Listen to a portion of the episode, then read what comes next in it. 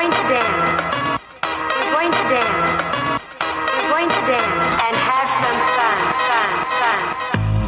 Empieza Estudio 54. Dig.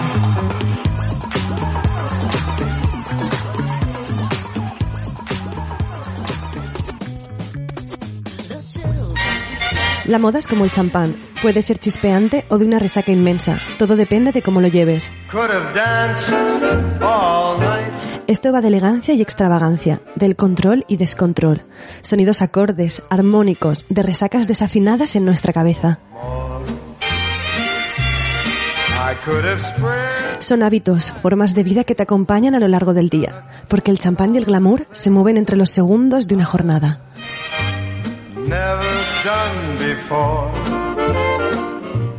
Puedes amanecer con mimosas en bata, almorzar con champán Bellini al son de Sinatra y bailar por las noches con trajes de Gautier. Why all at once my heart took La línea de fuego es fina, breve y sobrepasarla no cuesta nada. Pero la extravagancia y la excentricidad son dos adjetivos, cuya diferencia reside en el tiempo de consumo, de la combinación de prendas, de mezclas y sobre todo con el sabor e imagen final que inunda nuestras papilas y sentidos.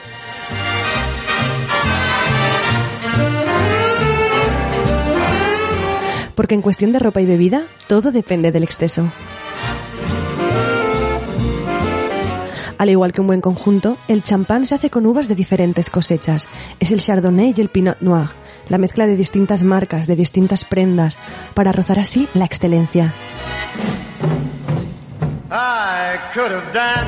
Pero aquí no todas las combinaciones valen. Hay vinos, mosto y champán, marca blanca o calidad. Y es que nuestra querida Coco Chanel lo tenía claro. Ella decía que solo bebía en dos ocasiones, cuando estaba enamorada y cuando no lo estaba. Era una mujer de ideas y prendas claras, hedonista del buen vestir y discurrir en licores. Al igual que hacía Marilyn Monroe, por ejemplo, cuando se bañaba en una bañera repleta de champán. Estamos inmersos en una generación del frenesí, del consumismo. Han sido unos quizás no tan felices años 20, pero la ilusión y el desperpajo están más al día que nunca, ya que cuando se trata de disfrutar, bailar y combinar, el sabor final sea siempre el que mande. Así que señoras y señores, jóvenes desenfrenados, haters desvergonzados y animales no domesticados, comenzamos.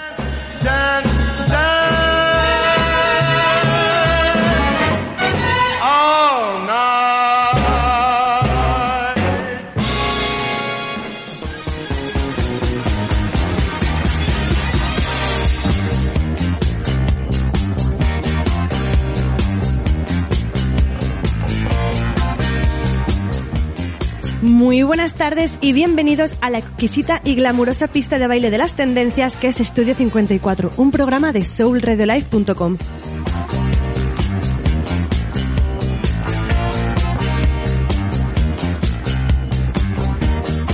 En este programa hemos querido ponernos elegantes, otros extravagantes y también nos hemos querido poner un poco excéntricos, ¿no? Para bailar y hablar del mundo de la moda y todos sus entresijos. Mi nombre es Paula Bosch y antes de empezar os voy a contar los brillos de las secciones lentejuela del programa de hoy. My surprise. Listen, 100 stories high. Empezaremos, como es costumbre, con nuestras noticias en 90 segundos. En Anatomía D, nuestro reportero Aitor Salinas nos hablará del primer capítulo de la sección sobre la vida y obra de Valenciaga. Más tarde, en Hunting the Hunting, hablaremos con Alba de Caché Crochet. Y en Totum Revolutum volvemos a tener ración doble. Primero con Vestir de Cine, en donde Valentina Giudici nos hablará del glamour en el Hollywood clásico, y Jorge Mateu en Fenómeno Sneaker, hablando del calzado más extravagante y peculiar. Completando el look con la primera píldora de historia del lujo y de la moda.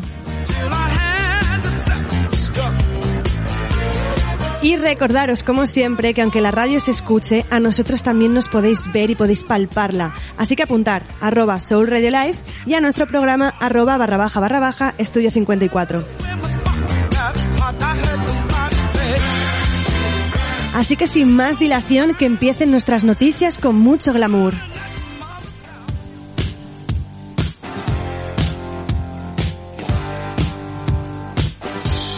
Empiezan noticias en 90 segundos.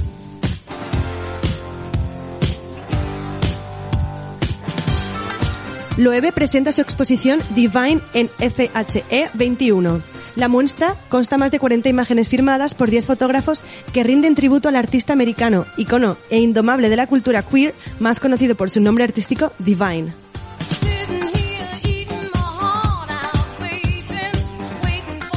Louis Vuitton conquista Madrid, con una exposición en la Galería Canalejas y en el espacio propio en Casa de Cor.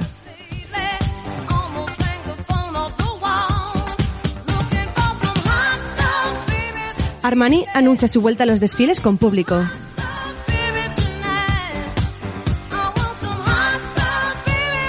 Vestier Collective nombra a Vanessa Malchlia como vicepresidenta del marketing global y branding.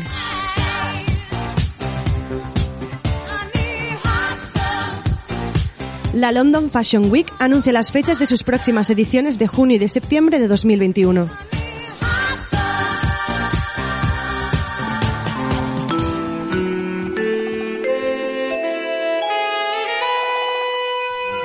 Bueno, pues suena la alarma. Nos hemos llegado a tiempo. Han sido breves, glamurosos, porque hay mucha tela que cortar hoy y que ponerse, y mucha lentejuela también. Y bueno, enseguida volvemos después de esta canción y esta pausa con nuestra siguiente sección, Anatomía de. Soul Radio, la radio que mola.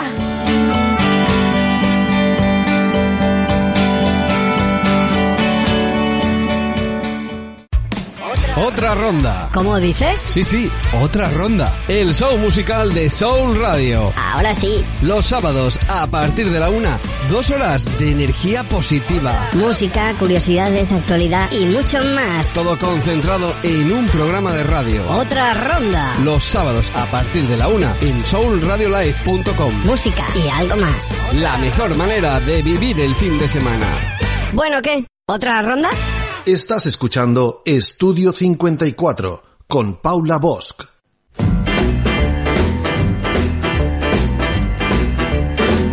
What a wonderful life. This life I'm living. What a wonderful life. Living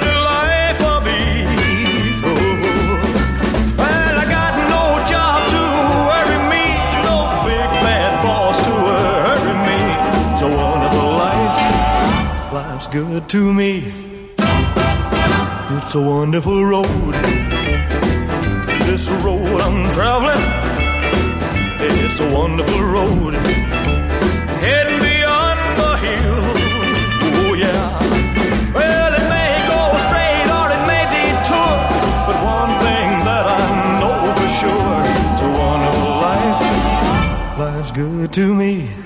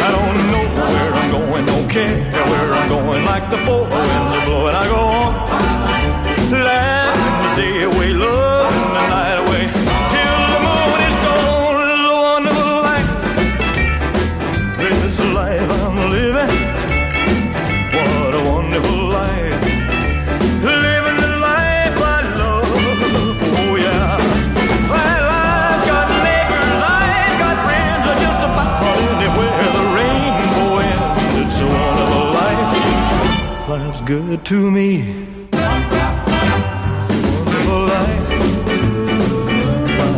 To me. Oh, crazy life. Good to me.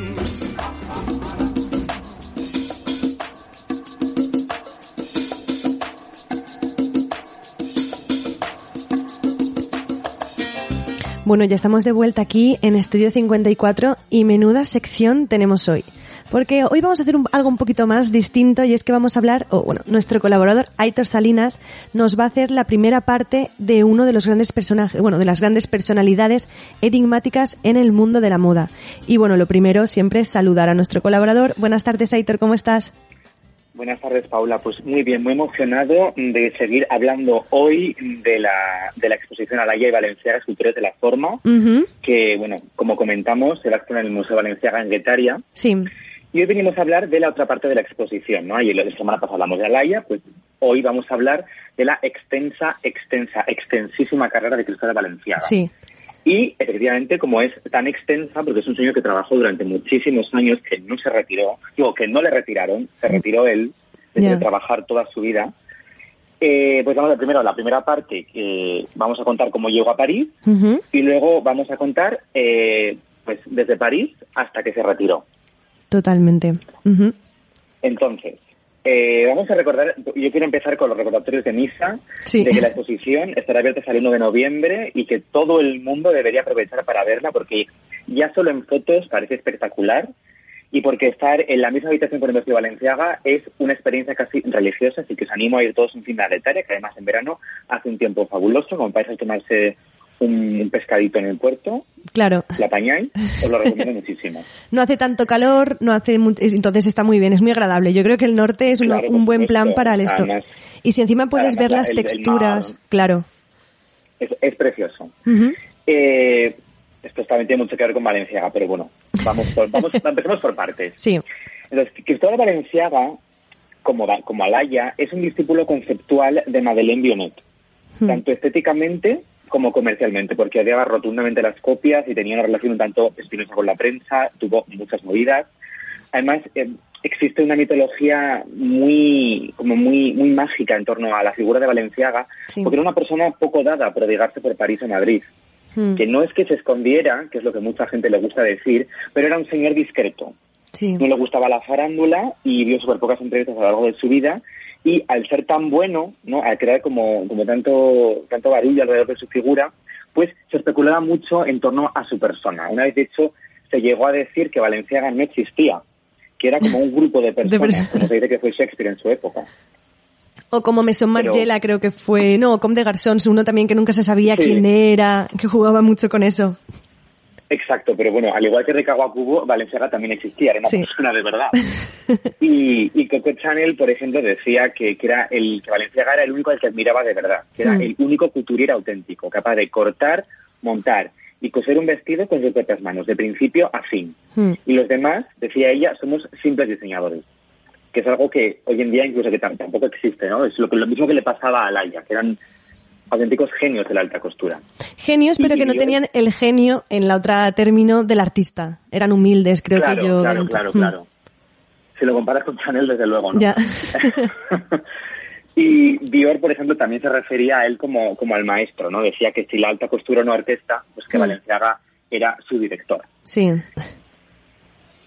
Y por todo esto, pues la gente le echó mucha imaginación a rellenar los agujeros de la historia de Valenciaga, que esto es muy Truman Capote, ¿no? Que si no me lo sé, pues me lo invento. totalmente. Y yo he leído por lo menos tres versiones diferentes de cómo empezó Valenciaga a diseñar la ropa y de cómo fue su infancia. Hmm. Y yo, mm, como periodista que soy, ¿no? Como Hmm. el compromiso que tengo con la verdad, os voy a contar lo que me contaba mi profesora Ana Balda, que es una mujer a la que admiro muchísimo, con una pasión súper infecciosa por Valenciaga, que hizo su tesis doctoral sobre Hmm. la política de comunicación del modisto y que ha investigado muchísimo sobre él, sabe muchísimo, muchísimo, Sí. muchísimo.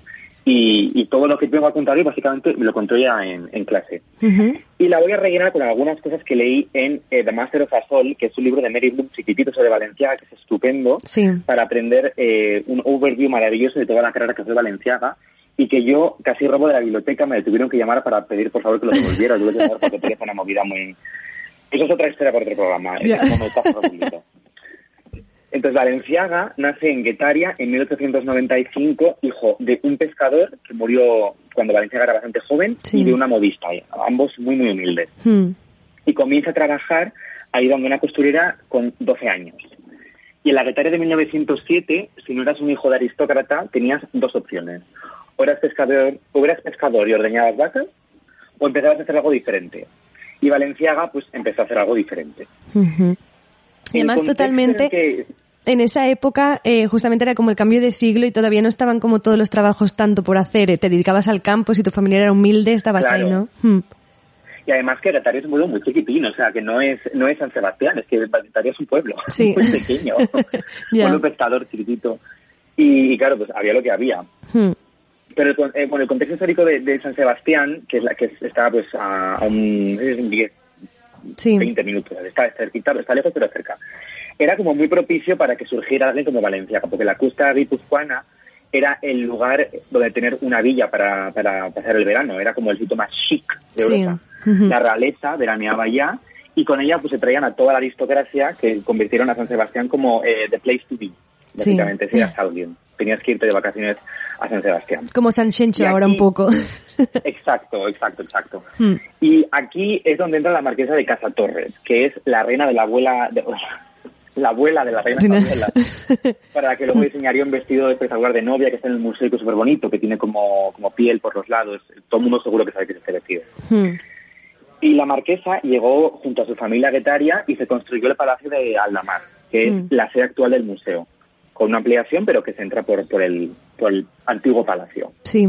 Y la madre de Cristóbal era modista de arreglos y ayudaba a la marquesa en las labores que se necesitaban pues en la casa, ¿no? Hmm. Lo típico, arreglos de sábanas, mantelería o los uniformes de- del servicio.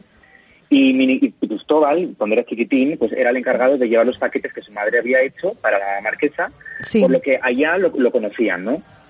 Le veían mucho porque él, él, pues solía entrar y salir y Hmm. tenía trato pues tanto con ella como con los niños de la familia. Y con ese trato, pues también tuvo acceso a un mundo de riqueza y lujo, ¿no? Siendo testigo de las obras de arte que había en los salones, que el marqués era un gran coleccionista de arte español, o de la alta costura francesa que lucía la marquesa. Mm. Y Valencia, hasta a él le gustaba muchísimo esto y, y siempre se esperaba con mucha expectación la llegada de la marquesa durante los veranos. Sí, era como su momento. Mm. Claro, sí, era como pues el mundo guay, ¿no? Claro, Mm. comparado con el pueblo en el que vivía, pues te imaginas entrar a la casa de la, a la casa de la marquesa de Casa Torres. no sé Ya. Y Valenciaga coincidió en dos entrevistas a lo largo de su vida, o sea, habló poquísimo para la prensa. Mm. Y en una de esas declaraciones estaba harto de la nebulización que había de esos encuentros con la marquesa, que todo el mundo, pues lo que te decía, que si no me lo sé me lo invento, y decide contar él mismo la historia. Mm. Y en 1907, que también es bastante chula, por cierto, en 1907 Valenciaga le pidió a la marquesa de Casa Torres si podía copiar uno de sus vestidos de alta costura de París. Mm. Y ella le dijo que sí. Y de hecho le dio hasta la tela para que lo, para que lo copiara.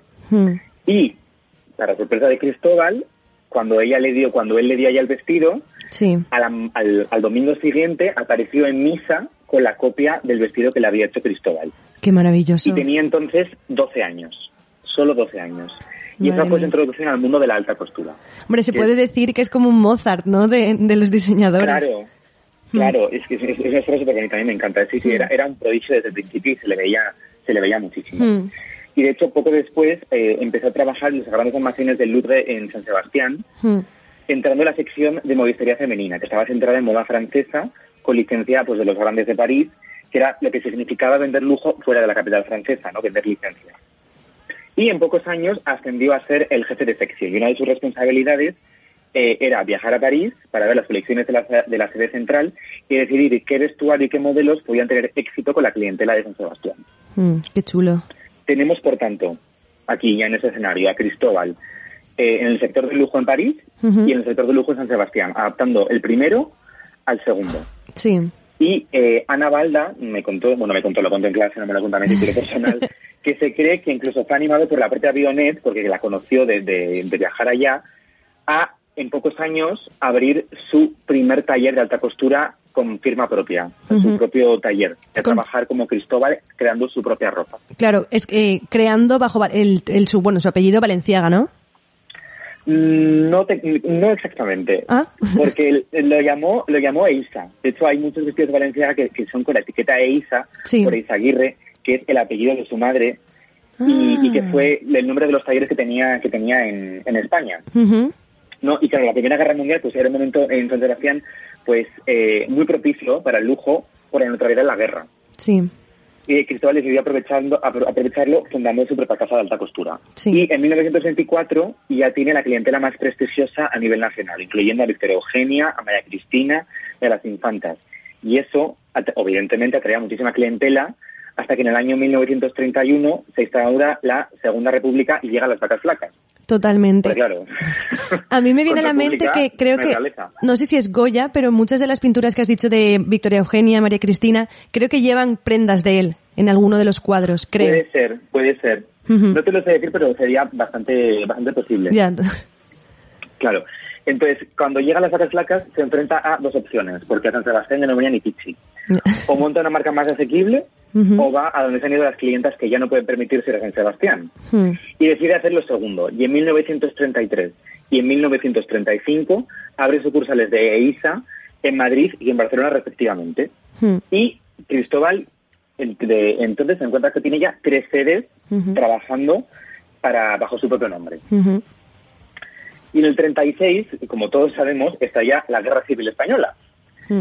Que le pilló a Valencia a San Sebastián, donde la guerra duró bastante poco, pues por ser una zona que pasó a ser nacional en, en pocos meses. Y en 1937 eh, toma la decisión, porque claro, una guerra, y decide que se va a ir a París. No por motivo político ni nada, es porque, claro, él quería trabajar, pero no se continuó a la guerra, así que decide irse a París, donde todavía no había una guerra. Claro, él no sabía que en tres años iba a estallar la Segunda Guerra Mundial, Ya. pero él se va a París. Hmm. Y lo hace con la ayuda de dos personas. La primera es Blas de Taineville, un aristócrata polaco francés magnífica- magníficamente relacionado, guapísimo, jovencísimo, súper carismático, que hizo posible reunir el dinero para abrir la casa eh, de alta costura en París. Y Blasio es una, una figura muy importante en la historia de Valenciaga porque era su pareja, Sí. era el, el amor de su vida. Que luego, esto ya es para otro programa, desencadenó un evento muy importante y muy trágico Mm. que supuso un antes y un después, pero bueno, lo contamos para, para La semana que viene. siguiente. Hmm. Entonces, ellos dos hacían vida juntos, todo el mundo sabía que eran pareja, pero nadie lo mencionaba. Simplemente se respetaba, se aceptaba y punto. Hmm. Pero, pero era pareja. Y no se, no se menciona mucho en, en las biografías de Valenciaga, pero se cree que, que esto se lo oído, se lo a Boris Aguirre, Sí. que se cree que fue el propio Lateineville el que le animó a irse a París, Hmm. cuando vieron el panorama que, que esto veía que la cosa no arrancaba. Es un poco como la historia de Yves Saint Laurent y Pierre Berger, como esa historia Exacto. también, un poco de que van animando al genio. Esto, esto se querían, no como las de San Logan, esto, creo que era una relación mucho menos tóxica. Pero pero el concepto es el mismo. Y, y la otra y la otra figura, porque fueron dos, la otra figura es un ingeniero de San Sebastián y su mujer, que eran vecinos, amigos de Valenciaga, que pusieron la otra mitad de capital para fundar la casa en París, que se instaura en la avenida Jorge V, que es como el, el- el título icónico de Valenciaga, ¿no? la avenida Georges V, no sé cómo se pronuncia en francés, perdonadme. Y la participación de Valenciaga es minoritaria, es mucho menor que la de los otros compañeros, pero bueno, con esos dos, con esas, con estos dos personas que fundan la casa de Valenciaga en París y se instaura allí. Y en ese mismo año presenta en el calendario oficial de la alta costura su primera colección internacional. Hmm. Que esto es muy fuerte, porque Valenciaga, recién llegado, desfila sin problemas por parte de la Asamblea Sindical de la Couture, porque cumplía todos sus estándares que eran bastante altos. No sé, lo- lo- la Asamblea Sindical, más en aquella época, tenía una serie de normas que había que cumplir a rajatabla si no, entrabas. Y Mm. hacerlo en su primera colección es, es una proeza que, que demuestra muchísimo de, de lo Del que- de lo que diseñador, claro. Claro, y esto es en parte porque había con experiencia de, de sus propias sedes en San Sebastián, en Madrid y en, y en Barcelona, pero claro, llevaba trabajando durante bastante tiempo en, en el mundo de la, de la alta costura. Hmm. Y, y porque, claro, al mismo tiempo que estuvo trabajando en San Sebastián, en, en Madrid y en Barcelona, eh, también conocía de primera mano las casas de moda como Chanel y Binet porque siguió trabajando yendo allá a París a, a ver, a ver cómo funcionaban. Claro. Y, y desde 1977 haciendo eso, uno llega a París conociendo el mercado, la competencia y sabiendo que vas a poder estar a su nivel porque has aprendido de ellos, porque Valenciaga hacía algo muy parecido a lo que hacía Laya. Él Mm. iba a París, compraba licencias de la Mine Bionet, Hmm. las deshacía, miraba cómo estaban hechas y las volvía a coser. Totalmente. Y un poco a su manera. encanta. Claro, claro, claro, un poco self-made man, ¿no? Como, como, como Alaya. Hmm. Y bueno, presenta allí en 1937 y las reseñas de moda lo adoran. Hablan de un nuevo español en el panorama de la moda, Hmm. muy elegante, con una referencia española y a la gente le empieza a gustar muchísimo. Hmm. Y de hecho empieza inmediatamente a vender con licencias en Harrods en 1937 y luego en 1938. Sí. Pero claro, ¿qué pasa en 1939? Pues que Alemania se pone un poco nerviosa y estalla la Segunda Guerra Mundial. Al mismo tiempo que en España se instaura el franquismo. Totalmente.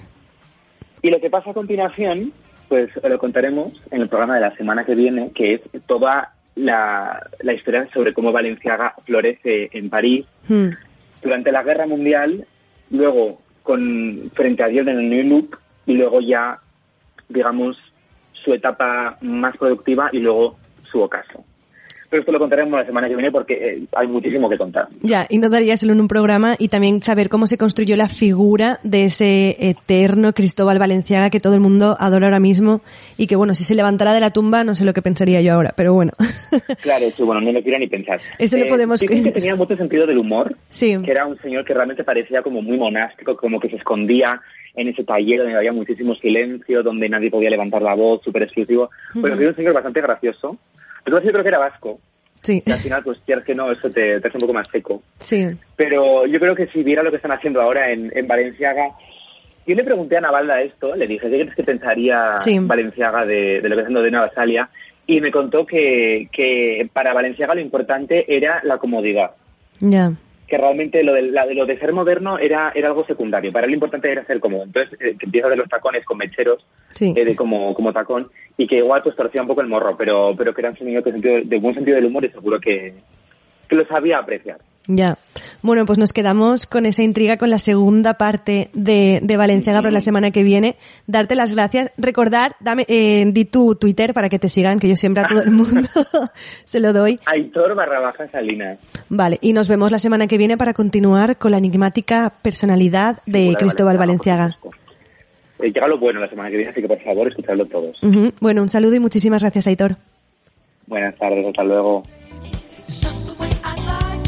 Estás escuchando Estudio 54 con Paula Bosch. The French are glad to die for love. They delight in fighting duels. But I prefer a man who lives and gives expensive jewels. A kiss on the hand may be quite continental, but diamonds are a girl's best friend.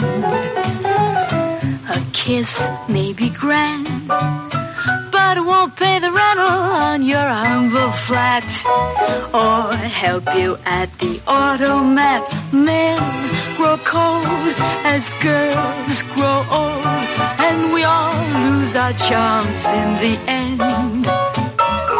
But square cut or pear shape, these rocks don't lose their shape. Diamonds are a girl's best friend. Tiffany's. Cartier. Black Star, Ross Gorham. Talk to me, Harry Winston. Tell me all about it.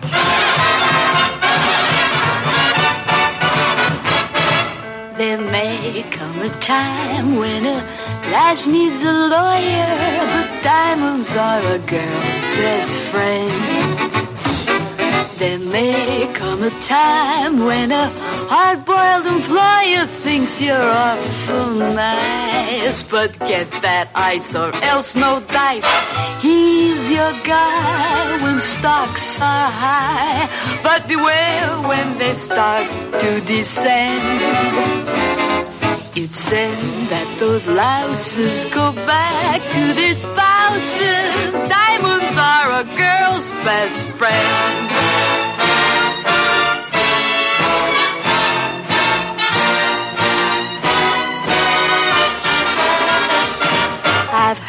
Heard of affairs that are strictly platonic, but diamonds are a girl's best friend. And I think affairs that you must keep with Sonic are better bets. If little pets get big baguettes, time rolls on, and youth is gone, and you can't straighten up when you bend. But stiff back or stiff knees, you stand straight as Tiffany's.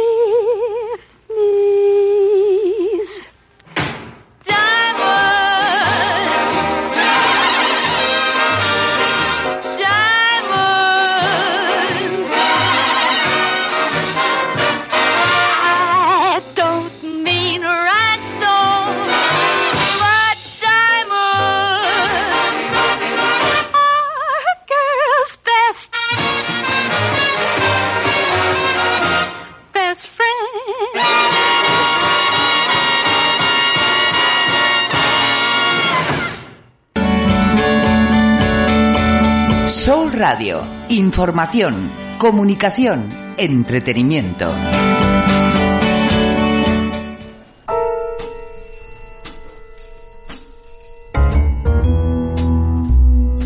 Bueno, ya estamos de vuelta y en el Hunting the Hunted de esta semana hemos traído una persona muy peculiar y con mucho carácter y personalidad tanto con su ropa como ella misma. Buenas tardes, Alba, ¿cómo estás? Hola, ¿qué tal? Buenas tardes. Pues muy contenta de estar aquí en vuestro programa de Soul Radio. Hmm. Y bueno, espero contaros muchas cositas sobre mí para que me conozcáis un poco más. Bueno, a ver, la primera pregunta yo creo que tiene que ser ¿quién es Alba o Caché Crochet o cómo surge esa pasión por la moda? Sí, pues mira, yo todos mis pasos los comencé en el 2015, eh, que Ujú. fundé la marca como Caché Crochet. Y mi me- bueno, emblema o símbolo son las dos serpientes entrelazadas, que es como el símbolo de la tentación hacia una para el hombre y otro para la mujer. Y, y bueno, eh, quería sobre todo enfocarlo a un público femenino, pero también masculino, y todo que fueran pues prendas eh, exclusivas, hechas a medida, y sobre todo que tuvieran una gran calidad y también trabajar como valor añadido el tema de la sostenibilidad.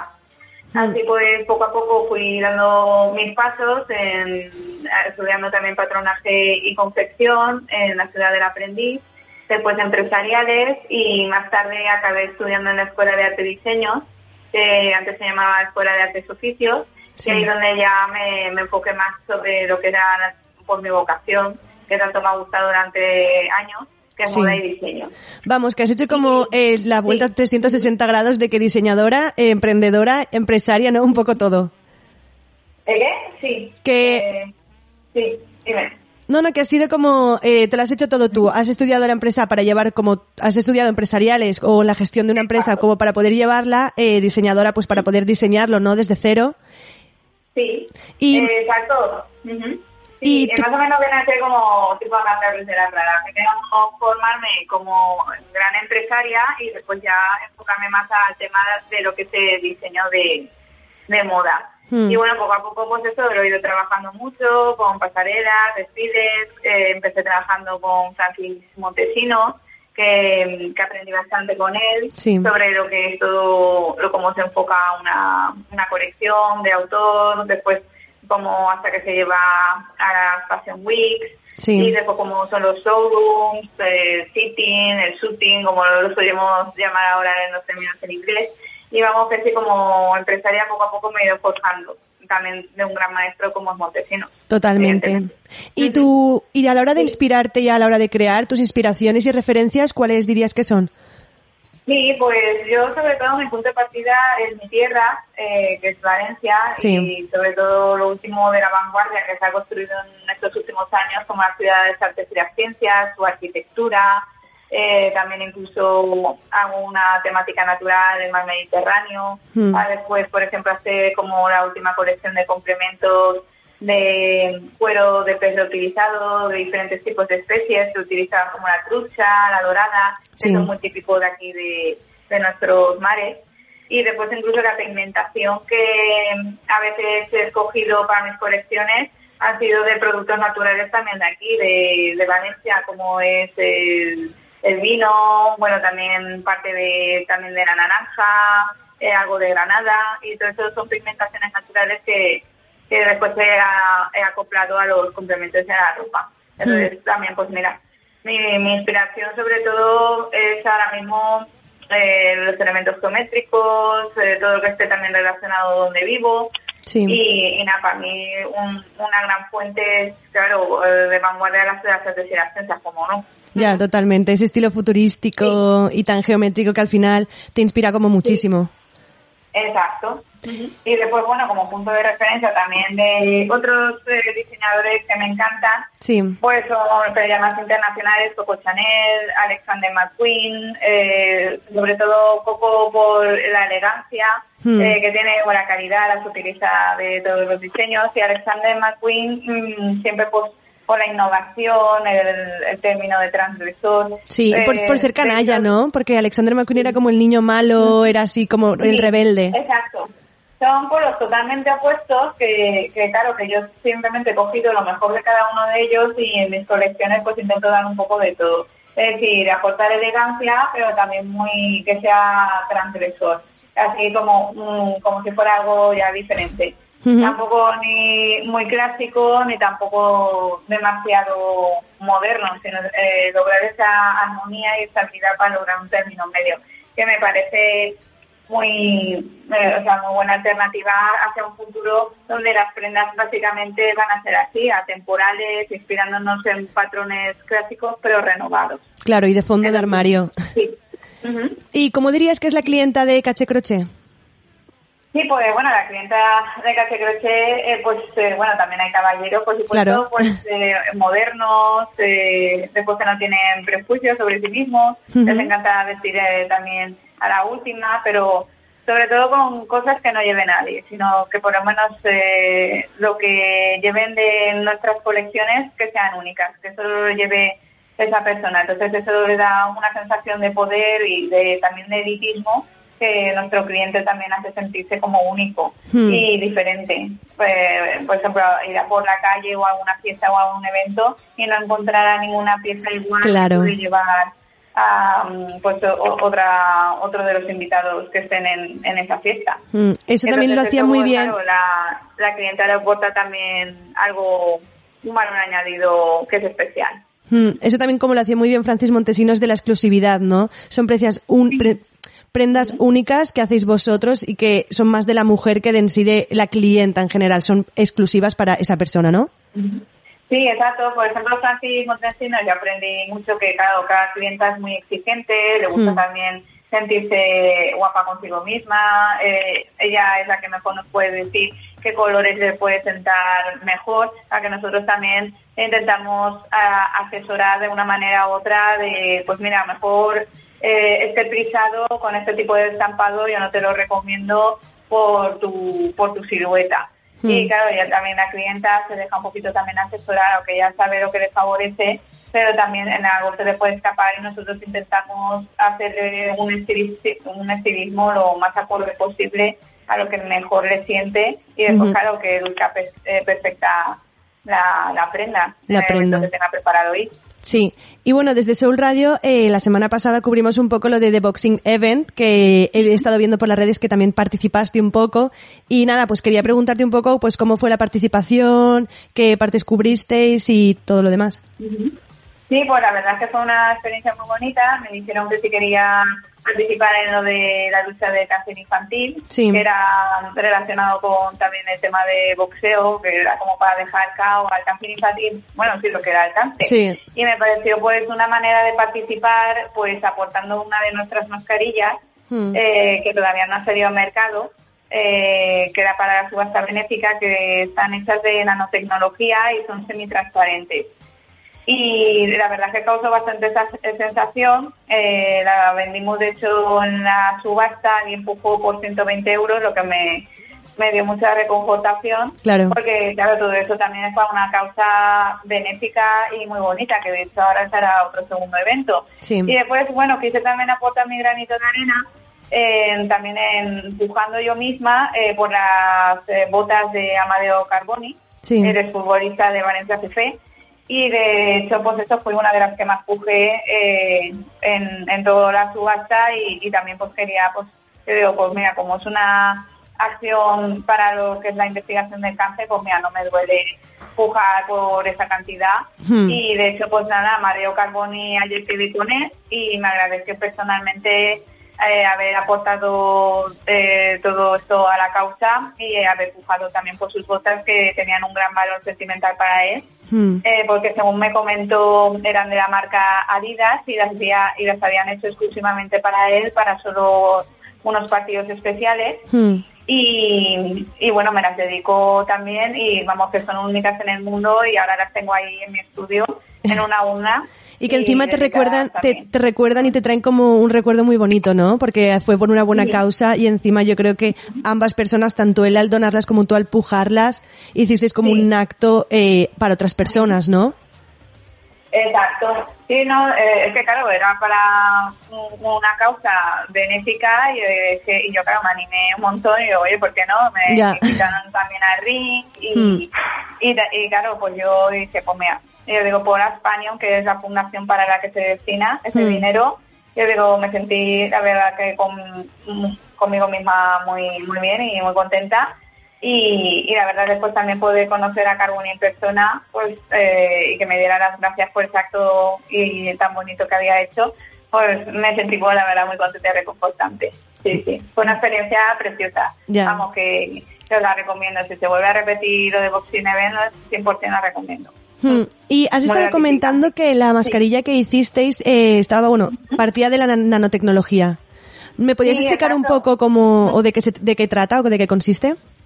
Sí, pues mira, eh, bueno, de hecho la personalizamos exclusiva también para el evento.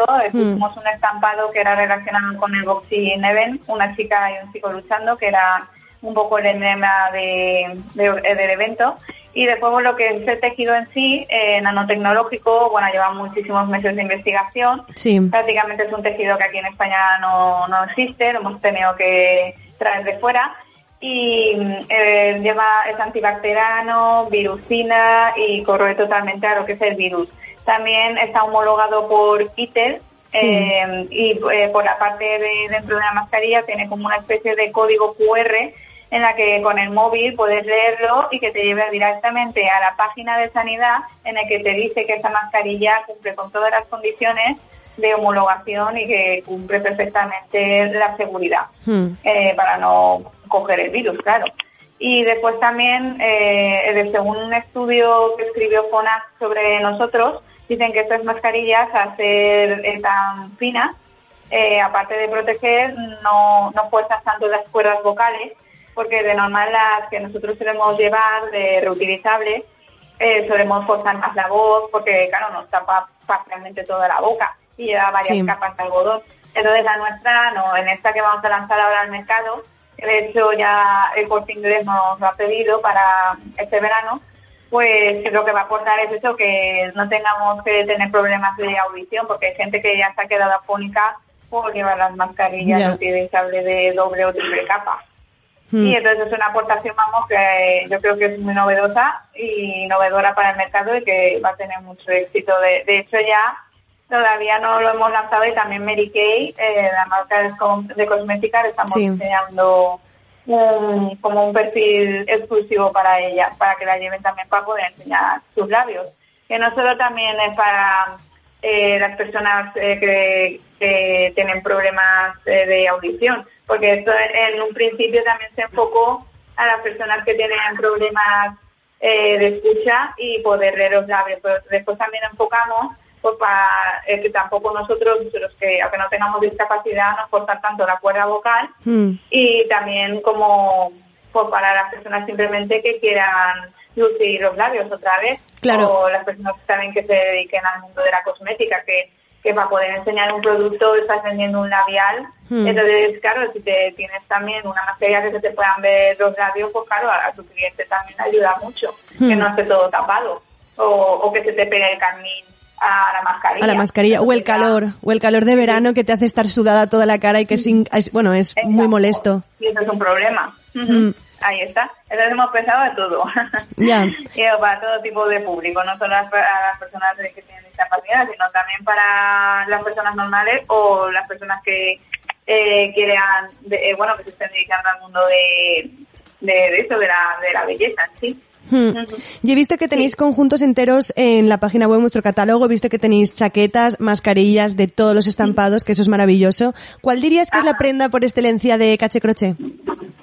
Sí, pues sobre todo los vestidos de alta costura, eh, que son muy versátiles, eh, también están hechos la mayoría con neopreno, porque son prendas también atemporales. Hmm. Y entonces, claro, no el neopreno lo que te ofrece mucho, aparte de tener un diseño muy exclusivo, bonito y elegante, eh, también pues te aísla mucho de lo que es el frío y el calor. Y para los cambios de tiempo que ahora estamos sufriendo, que, que prácticamente ya no hay una estación determinada, porque estamos en verano, hace frío, en invierno hace calor. Entonces también yo apuesto por tejidos inteligentes que, que también pues eh, nos puedan mantener eh, en- dentro del clima, ¿sabes? Tan versátil que tenemos. Hmm. Eh, y, y crear pues, vestidos que, por ejemplo, en- se pueden llevar tanto en invierno como en verano. Y también son unisex. eh, hay incluso chicos que dicen, oye, pues mira, arreglándome un poquito las mangas y poniendo, y, y, pues, claro, y digo, ¿por qué no? Y digo, si yo quieres ser vestido, yo te lo hago, Claro. para un caballero incluso. Eh, que son, bueno, eh, sí, un poquito más para cosas exclusivas, pero bueno, que no hay ningún problema. Entonces utilizamos patrones Sí. que encajen tanto eh, para el cuerpo del hombre y de la mujer. No es, est- no es tan estricto que se examiniza un poquito lo que es las, las curvas Sí. y entonces se puede servir para ambos, para, para ambos sexos. Claro, entonces hacéis como vestidos y conjuntos a medida, ¿no? Sí, todo de normal. Yo siempre saco colecciones cápsulas eh, de ediciones limitadas y suele ser todo bajo pedido. Por ejemplo, dice, pues mira, quiero uno de este, pero vale, yo solo te voy a hacer, solo solemos hacer uno de, de cada o como máximo dos, de a lo mejor de, pero no me gusta lo que es la producción al por mayor.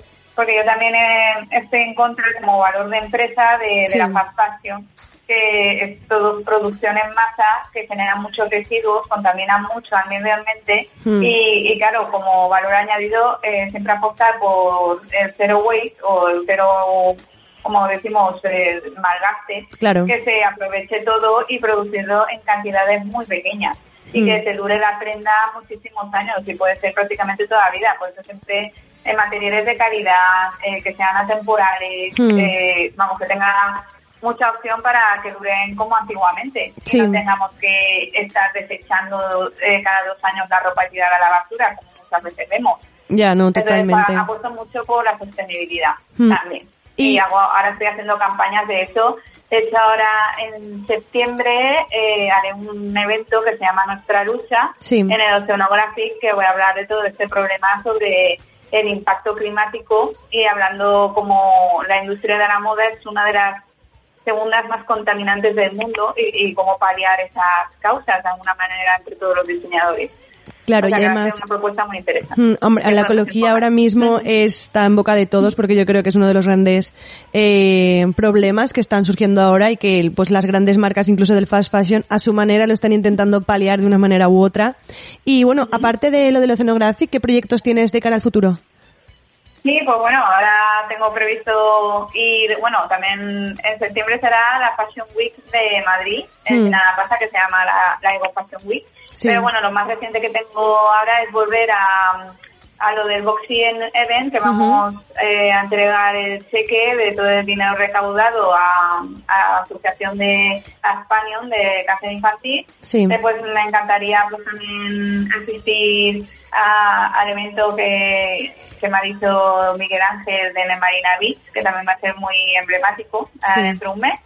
Y después eh, otro proyecto... Eh, Estás escuchando Estudio sería otra pasarela en 54 verano con. Paula Bosch. Y después, por supuesto, que sea vuestra fiesta Sí. de Celo Valencia, que tengo unas ganas tremendas como el año pasado de ir y, y ver cómo lo, lo organizáis. y Claro, tenemos ganas yo creo de todo y de eventos, que era cuando nos han dado un poco de libertad y estamos haciendo eventos, saliendo, disfrutando, ¿no? Y todo esto. Sí.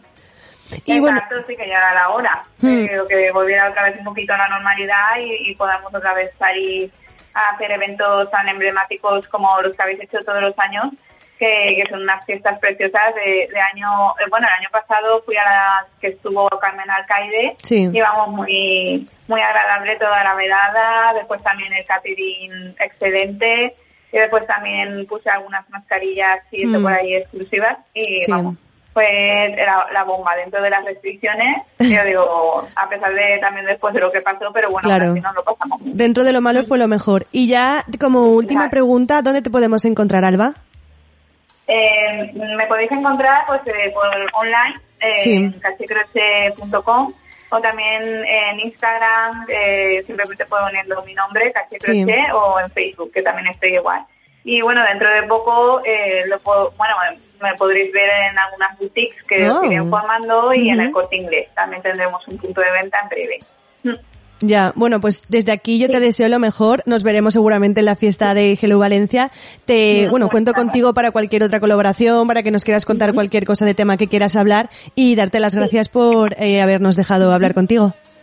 Sí, pues a vosotros y bueno, encantada de, de poder estar aquí en el programa y espero verte pronto en la fiesta de Hello, claro que sí. Adiós, Alba. con ello. Un saludo. Pues nada, eh, hasta la próxima y bueno, cuidaos mucho. Un beso. Muchísimas gracias. Antes de pasar a la siguiente sección, os vamos a hacer como un remake de una de las grandes canciones de Estudio 54, pero con una de nuestras grandes divas, que ha sido Britney Spears, con la canción Everybody.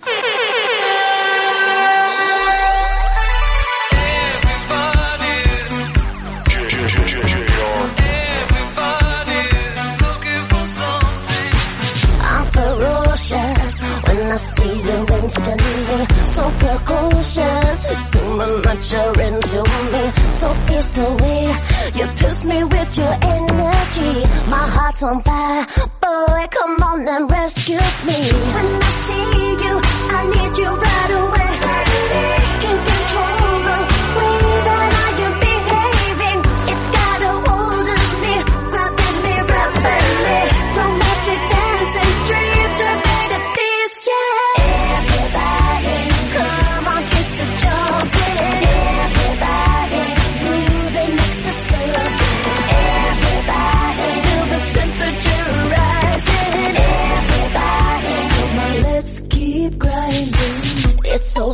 To feel you standing next to me.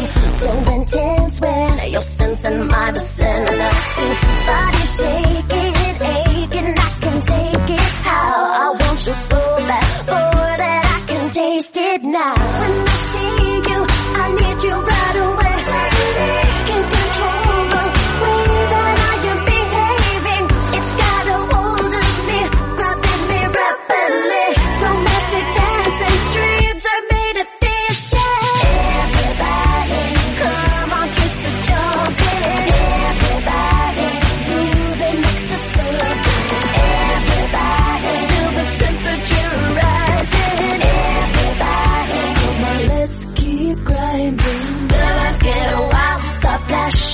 your money.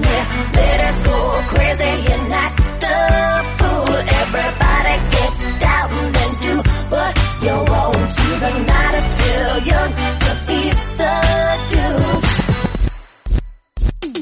Taking in with every little thing I see. Triple tattle dancing with the tackle complete. Little boys dancing cause they're feeling me. Sweating cold, and is the place to be.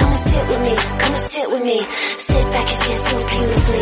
Loving everybody, baby, is all you need. Let go of the way things used to be.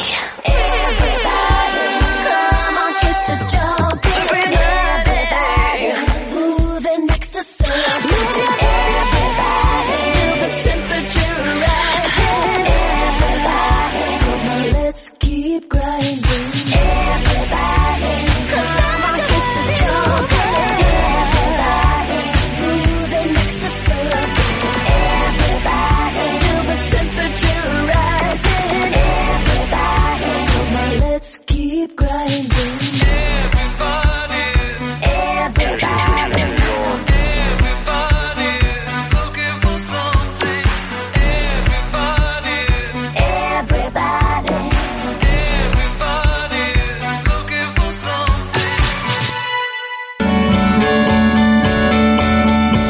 Radio, tan natural como tú.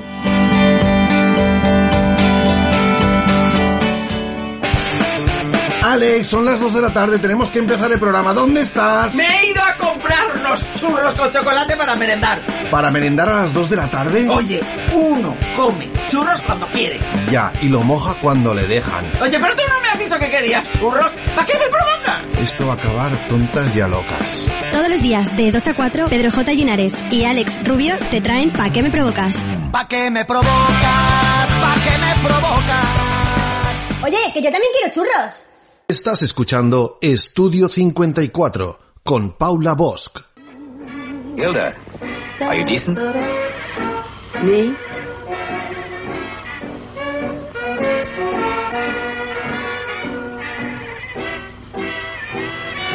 Sure, I'm decent.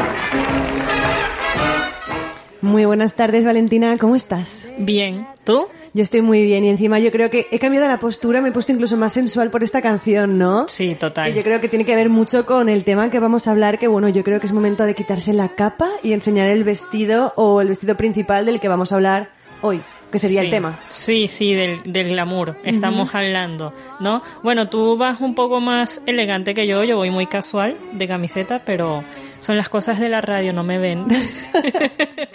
Tendremos Eh, que ver lo del directo. Cuando hagamos directo ya habrá que prepararse un poquillo. Sí, venir un poco más acorde, ¿no? Ujú, a la totalmente. temática. Estaría guay. Pero bueno, no nos vayamos por las ramas. El glamour. Eh, está definido por, por la RAE como el encanto sensual que fascina. Ujú. Eh, y es que le viene muy bien esa definición, ¿no? Porque tú ves a estas mujeres, a estas actrices, sobre todo de, de la época dorada de Hollywood, Hollywood. los años de los 20 a los 60, más Sí, o yo menos. diría que sí. Sí. Eh, las ves y es que te quedas enamorada, no, no puedes despegar. Eran como las grandes de iconos dentro del mundo de las actrices, más que las top models, yo creo que marcaron como, eran icónicas, porque Mm. la gente quería parecerse, los cánones de belleza eran como muchísimo más, yo creo que más trans- transgresivos eh, o trans- transgresores porque las curvas estaban muy bien admitidas. Sí, más El 90 naturales, por así decirlo, el ¿no? 90, Más 60 real. Claro, el 90-60 de Marilyn Monroe era un cuerpo normal y sano, yo creo. Sí, más bien el de Audrey, que era totalmente lo contrario, Mm. era rarísimo, ¿no? Una mujer ahí esbelta, Claro. pero delgada y sin curvas. Pero que bata- batalló muy bien, perdón, que me, me acabo de trabar, batalló muy bien y ahí se mantuvo y Mm. se, se puso como un icono más. Totalmente. Y eh, sacándolo de la definición de, del glamour, eh, ¿los hombres entonces pueden tener glamour? Sí. Sí, ¿no? Sí. También porque el, el término como más sensual, yo creo que cuando Hombre. leemos esto se viene a la cabeza directamente que es una mujer. Pero yo creo que los hombres también podrían tener... Sí, pueden ser sensuales a su manera, ¿no? Mm, claro. Su propia sensualidad. Exacto. Pero bueno, nos pongámonos glamurosas y sensuales. Exacto. Eh, van de la mano. Glamour y Hollywood es una cosa que mm, siempre unida y sobre todo en esta época porque me pongo a pensar hoy en día Hmm. en películas o, o series que tengan este tipo de estética y si no están centradas en esa época en sí, no lo hay. Ya. Yo no lo consigo. Es mucho más distinto. Hmm. Podemos encontrar el glamour en, claro, en las alfombras rojas y todo eso. Claro. Claro, que ahí sigue estando la esencia de Hollywood, ¿no? Pero en lo que son películas, no, yo no lo he visto. A no ser que, como has dicho bien, a no ser que estén eh, Inspiradas. o que traten desde el tema desde esos años, que luego pues lo hacen con creces, pero yo creo que no es lo mismo. El blanco y negro, Siempre le dan pues, un toque moderno también, te tengo que decir. Es que el blanco y negro yo creo que también es elegante, ¿no? Siempre se ha dicho, el blanco es muy elegante y el negro y el blanco y negro en una pantalla es muy elegante. Pues ahora te daré unos datos interesantes porque, porque por eso mismo. Hmm. Eh, claro, Hollywood, glamour, mm, salieron muchísimas figuras. Hmm. Marilyn Monroe, Rita Hayworth, eh, Sofía Loren, mm, Ava Gardner también. Ava Gardner, Veronica Lake, eh, ¿quién más? Se me olvida. Hedy Lamar. Sí, Top. también. Me encanta esa mujer, aparte de Que era que muy lista, ¿eh? Súper inteligente, Era- ¿no? Hay un documental que Lo- en Movistar Plus. Bombshell, creo que se, sí. que está aparte narrado por la por la alemana esta que ahora mismo no me viene el nombre a la cabeza, pero bueno, estuvo en una de Tarantino. Sí.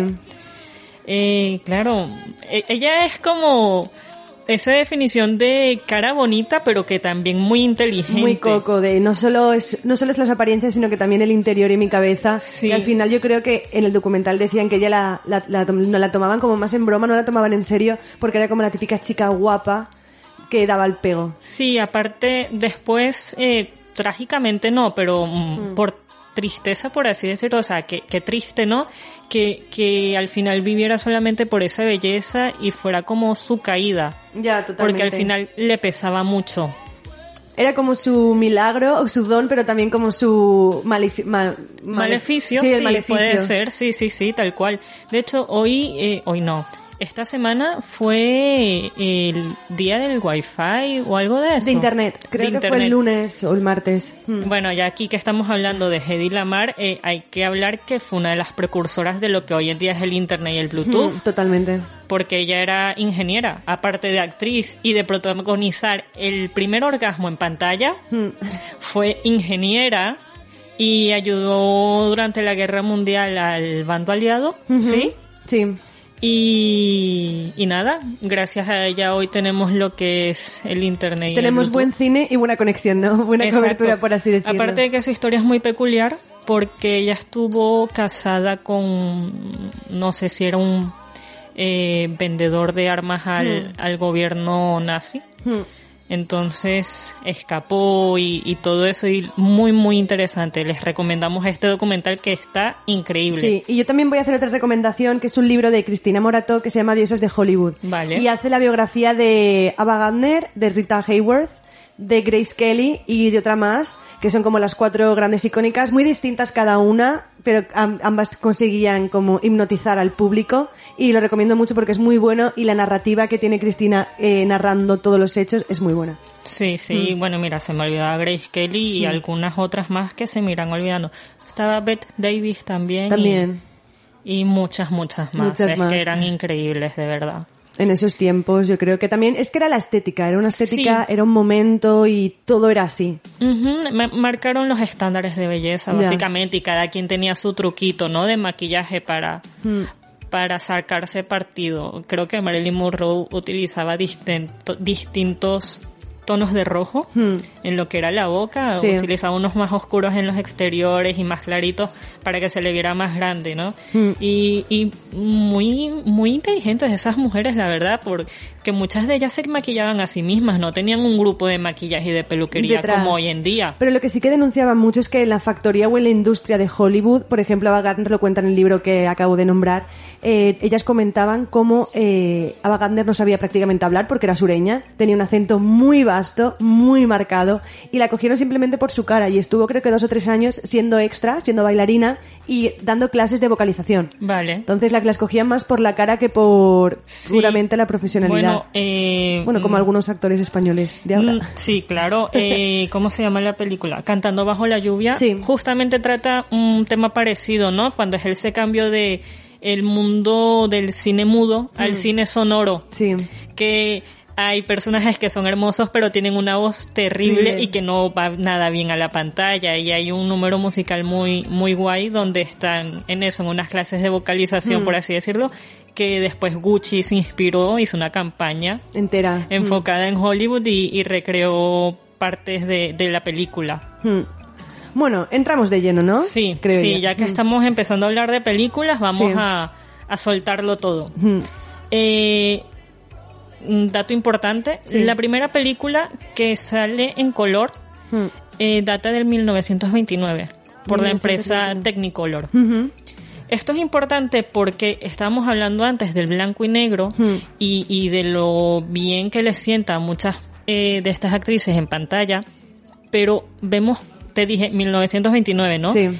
Hablamos de Gilda, por ejemplo, es en blanco y negro. Ya, el- cre- creo que la semana pasada tú y yo, eh, fuera de micrófonos, comentábamos que por qué nos teníamos que perder el pelirrojo de Rita. Sí, y ayer lo vi y Sí. quedé encantada, porque aparte no es súper rojo, Hmm. sino que tiene las raíces como rubias Sí. y fenomenal. Aparte de que tenía un truquito de los que estaba ha- haciendo referencia antes y era de que después de bañarse Hmm. se ponía aceite en el pelo, se lo envolvía como unos 50 minutos así, después se lo sacaba todo con agua caliente y nada, mm, le quedaba esa cabellera tan brillante y tan, Tan hermosa. Tan espectacular. Para todos los que, bueno, no lo hemos dicho antes, pero la canción con la que hemos abierto esta sección es Hilda, que a todo el mundo recomendamos verla porque es maravillosa y la sensualidad y el poder de las mujeres, ¿no? Sí, un poco fan fatal. Totalmente. Eh, claro, empezamos con esta y, y es que está hermosa. Sí. ¿No? totalmente. O sea, te, te quedas ahí como, vaya, yo también quiero ser esa mujer. O sea, yo también quiero tener ese porte y ese estilo. Claro, también porque la primera escena cuando ella se gira es que sí, yo creo que, que hipno- hipnotiza la cámara y la seduce, ¿sabes? Yo creo que tenían Sí. como enamoraban a la cámara. Sí, creo que el momento es este cuando cuando le dicen si está decente, ¿no? Sí, y que levanta la la cabeza. Claro, es que aparte algo súper interesante y que vemos en todas ellas es la importancia de un buen peinado. Totalmente. Y era muy sencillo pero muy complicado de hacer, porque es Hombre, que las me ondas encanta. al agua, ¿no? Un poco sí, así. Sí, pero eso eh, tienes que peinar, enrollar cada uno de los mechones en un tubito. Muy de abuela, como hacen lo que Sí, nuestras abuelas sí, ahora. total. Mm. Después cepillarlo. mm, un trabajo increíble. Yo no me lo podría hacer porque tengo mucho pelo. Y poca paciencia. Exacto, y aparte que yo no sé hacer nada de esto, tendría que ir a una peluquería. Ya. O comprarme una peluca. Bueno, estaría bien. Una peluca pelirroja para ser Rita Bueno, no sé, no, no me veo yo de pelirroja. Estoy mejor morena. Hmm. Pero eso, el, el vestuario venía de la mano de Jean-Louis, Ujú. diseñador. Diseñador. Era hombre. Claro. Habían, habían muchos hombres diseñadora, diseñadores por esa época de Mm. vestuario, quiero decir, no como ahora, ¿no? Que vemos más mujeres en ese campo. Claro. Un poco un, un cambio ahí que hubo. Sí, yo creo que también coincidió con la época ya del cambio de paradigma de que las mujeres empezaban ya a, a trabajar. Sí. Eh, creo que una de las grandes guionistas de la Warner era una mujer, entonces Sí, empezaba, había como sí. más presencia. Sí, sí, Hasta tiene- que llegó nuestra Edith. Head, que ya lo revolucionó y se llevó pues todas las figuritas y todo para casa. Sí, pero algo que acabas de decir ahora mismo que era eso, ¿no? El, el paso de la mujer al trabajo. Hmm. Y también es que había terminado la guerra mundial. Hmm. Y, y ya no tenían esa depresión encima, por así decirlo, y, y querían salir y verse bellas. Claro. Y creo que fue lo que revolucionó mm, toda esta forma de vestir Hmm. y, y de ver el cine, por así decirlo, y ver cómo se vestían las Hmm. grandes estrellas. Claro. Bueno, mm, aquí hay looks para dar y tomar. Total. Eh, tú lo sabes muy bien porque te encanta un traje de dos piezas, ¿no? Es más, yo para mi graduación quería ir como a, un, a una diseñadora y decirle, ¿me lo puedes hacer igual, por favor? Sí. que es en el que baila la de... mm, eh, la que baila así. Es que, a ver, no me estáis viendo, pero estoy intentando como eh, eh, imitar el baile que hace ella. Creo que es en el de Put the Blame on Me. Sí, puede ser. Cuando ella baila, es decir, el de Put Blame on Me creo que se está quitando la ropa, que bueno, también es Sí, maravilloso. es que tiene varios números. Sé que hay uno que está haciendo como un striptease. Sí. Que en ese momento creo que esa parte fue censurada, El- aquí censurada. en España. Mm. Puede ser, que muchas veces ahora la, bueno, si Que la gente se estaba quitando un guante y ya está, Ya, nada total. del otro mundo. Pero imagínate el poder o eh, las mentes de esa época aquí, por ejemplo, para considerar esto censura, de quitarse Sí. un guante, ¿cómo puede ser tan erótico? Exacto, porque es sensual, pero no llega a ser vulgar. Ya. Eh, es algo que no va con lo que es el glamour. Hmm. Cuando eres vulgar ya perdiste todo el glamour, por así decirlo. Ya no lo vuelves a recuperar. Una vez No. se va, no vuelve. Exacto, total, o sea, tu imagen queda manchada. Totalmente. Pues eso, les recomendamos esta película porque es increíble. Hmm. Mm, el tema, yo te dije que no me gustaba mucho el tema, creo que había un poco de machismo, Sí, un poco. por así decirlo. Bueno, el de esa época, yo creo, al Sí, final. eh, es un poco, da, da rabia decirlo, ¿no? El típico de la época, pero bueno, es lo que había. Mm, menos mal las mentes han cambiado. Sí. Y, y ahora estamos viviendo otra, otra forma. Otra, otra forma de verlo. Y es que también siempre digo que no se puede juzgar, no se puede ver con los ojos del presente a cosas del pasado, pero Sí. simplemente, por así decirlo, la, la ambición masculina por el conseguir un objeto que era como la mujer, ¿no? Exacto, Y al final, el objeto de deseo que siempre está Creo como un puñal, porque luego ella también les daba como... A mí me Sí. gusta mucho porque es, muy ma- es sí que es mucho más masculina, pero yo creo que empieza a aparecer ese, la femme fatal que hemos dicho de jugáis conmigo, pero no sabéis con quién os estáis metiendo. Exacto, muy bien, lo, lo, lo describiste perfectamente. Eh, a otra que voy a pasar, y fue la que vi ayer, fue de un- el año siguiente, la hizo en 1947 y se llama La diosa de la danza. Uy, ¿La has visto? También. ¿Sí? Y es que justamente este confinamiento mi madre le dije, mamá, quiero ver cine clásico todo. Porque, y me encanta. Y me vi pues de Rita Hayworth. Como me iba leyendo el libro, me iba poniendo películas de Ava Gardner. Marilyn Monroe la vi creo que de las primeras películas en blanco y negro fue con faldas y a lo loco. Que también muy es, buena. que es maravillosa. Buenísima, me encanta. Que de ahí cogí también otro de los truquitos. eh, antes no había mucho colorete, entonces se cortaban un poquito el dedo y se ponían la sangre como colorete. Es verdad. Que era como una de las técnicas Yo, antes. yo lo vi en una película de Sofía Coppola, Hmm. eh, The Big Hill, creo que se llama. Ah, me suena, pero no. Sí, Hmm. Eh, es un remake, de hecho. Y, y una de las chicas se, se pellizcaba las Sí. mejillas para que se le sonrojasen un poco, pero claro, eso es temporal, no es lo mismo Claro. que, que un poquito de De sangre. sangre. Eh, ¿Sabes qué estaba pensando? Porque esta semana, me voy a ir un poco las ramas. Esta semana vi la película de White Chicks que se llama eh, ¿Dónde están las rubias? Sí, no la he ¿Sabes cuál visto. No, creo que no. De dos agentes del FBI negros que tienen que llevar unas chicas a los Hamptons. No. Tienen un accidente ¿Es actual? camino. No, es súper vieja, es como del 2000. Pero está Vale, súper también tiene, graciosa. tiene la estética del 2000. Sí. Un día tenemos que hablar de la estética del cine de los 2000 porque, bueno, hay programas Sí, y programas. Sí, sí, sí. Y, y, y me recordaba un poco a esta película, ¿no? Como dos tíos se hacen pasar por mujeres. No sé, fue un flashback. Pensé, ay, ¿se habrán inspirado un poco en Con faldas a lo loco? Porque es que había justo una escena. Sí. No, bueno. Eh, ¿sabes Spoiler, no pasa sí, nada. ¿sabes en, eh, en la película esta de Con faldas y a lo loco, Mm. cuando está, cuando se va a cenar con el millonario? Que dejan el barco vacío y el otro se va de cena con Marilyn al, ma- al barco. Sí, correcto. Pues sucede una escena muy parecida. Hmm. Y yo dije, "Mm, a ver, esto está inspirado en esto sí o sí. A mí me parece una aberración que de películas tan buenas eh, se inspiren y lo hagan tan mal. Inspírate, pero bien, ¿sabes? Coge la mejor parte y hazlo muy elegante. A ver, es bastante de coña, pero es que es muy del 2000 y sinceramente a mí me encanta esa película. O sea, Sí. es de las películas que veo cuando estoy cansada, no quiero pensar, que me quiero de reír y ya. Es Sí. como resacón en Las Vegas. Exacto, exacto, total. Bueno, eh, la película de la danza. La diosa de la, danza. La diosa de la danza. Muy guay, porque es como que eh, Rita es el personaje de la diosa de la danza Te- Terséfori. ¿Cómo sí, se me llama? suena. Es un nombre creo que un poco complicado, pero bueno, lo voy Sí, buscando. Sí, porfa. Mm. Y nada, ve que, o sea, echa un vistazo a, a la tierra y ve que van a hacer una obra de su persona. Hmm. Y la están pintando fatal, como una, mm, ¿cómo es decirlo? ¿Qué sería, cuál, cuál sería el contrario? O sea, lo femenino de mujeriego.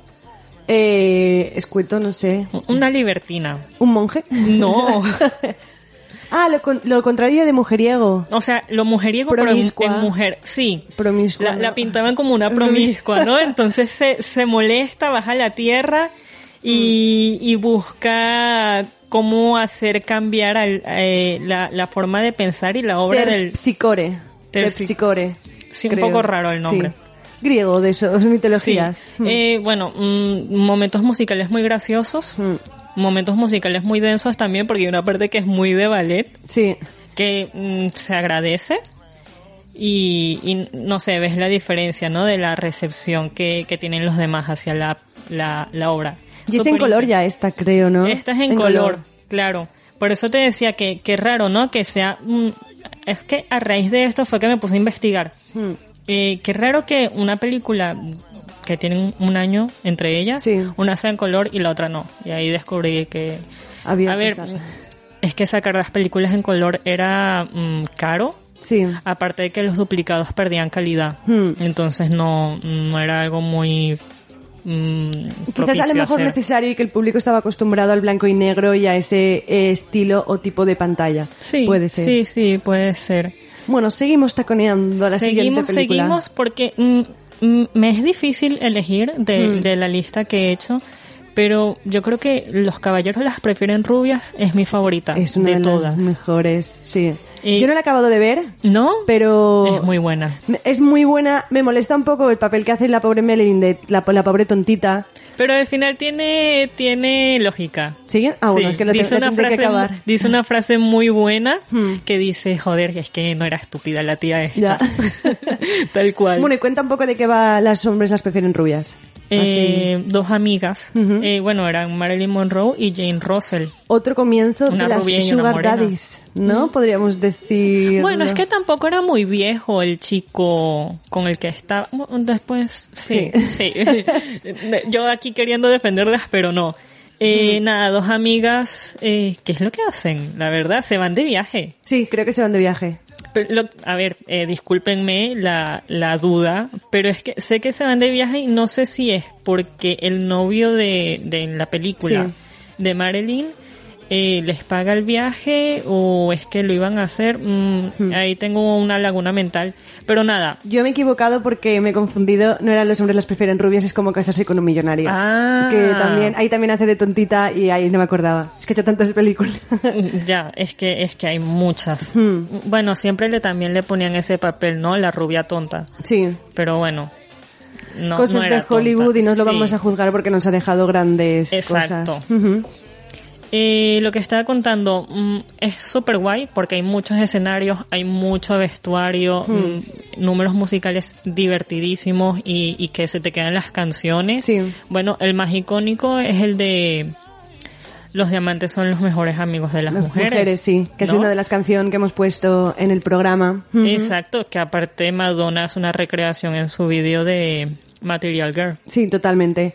¿Y cuál dirías que es como dentro de las prendas eh, que llevan en, esas películas, qué era lo que más se llevaba? Porque yo diría un poco el satén, pero... Sí, bueno, en, en la de la diosa de la, de la danza llevan mucho satén, Sí. mucho, mucho, mucho. Luego en Hilda también muchas, muchas pieles, abrigos de piel, los escotes, no sé. ju- Lentejuelas. Las lentejuelas. Y las transparencias. Yo creo que Las es un poco...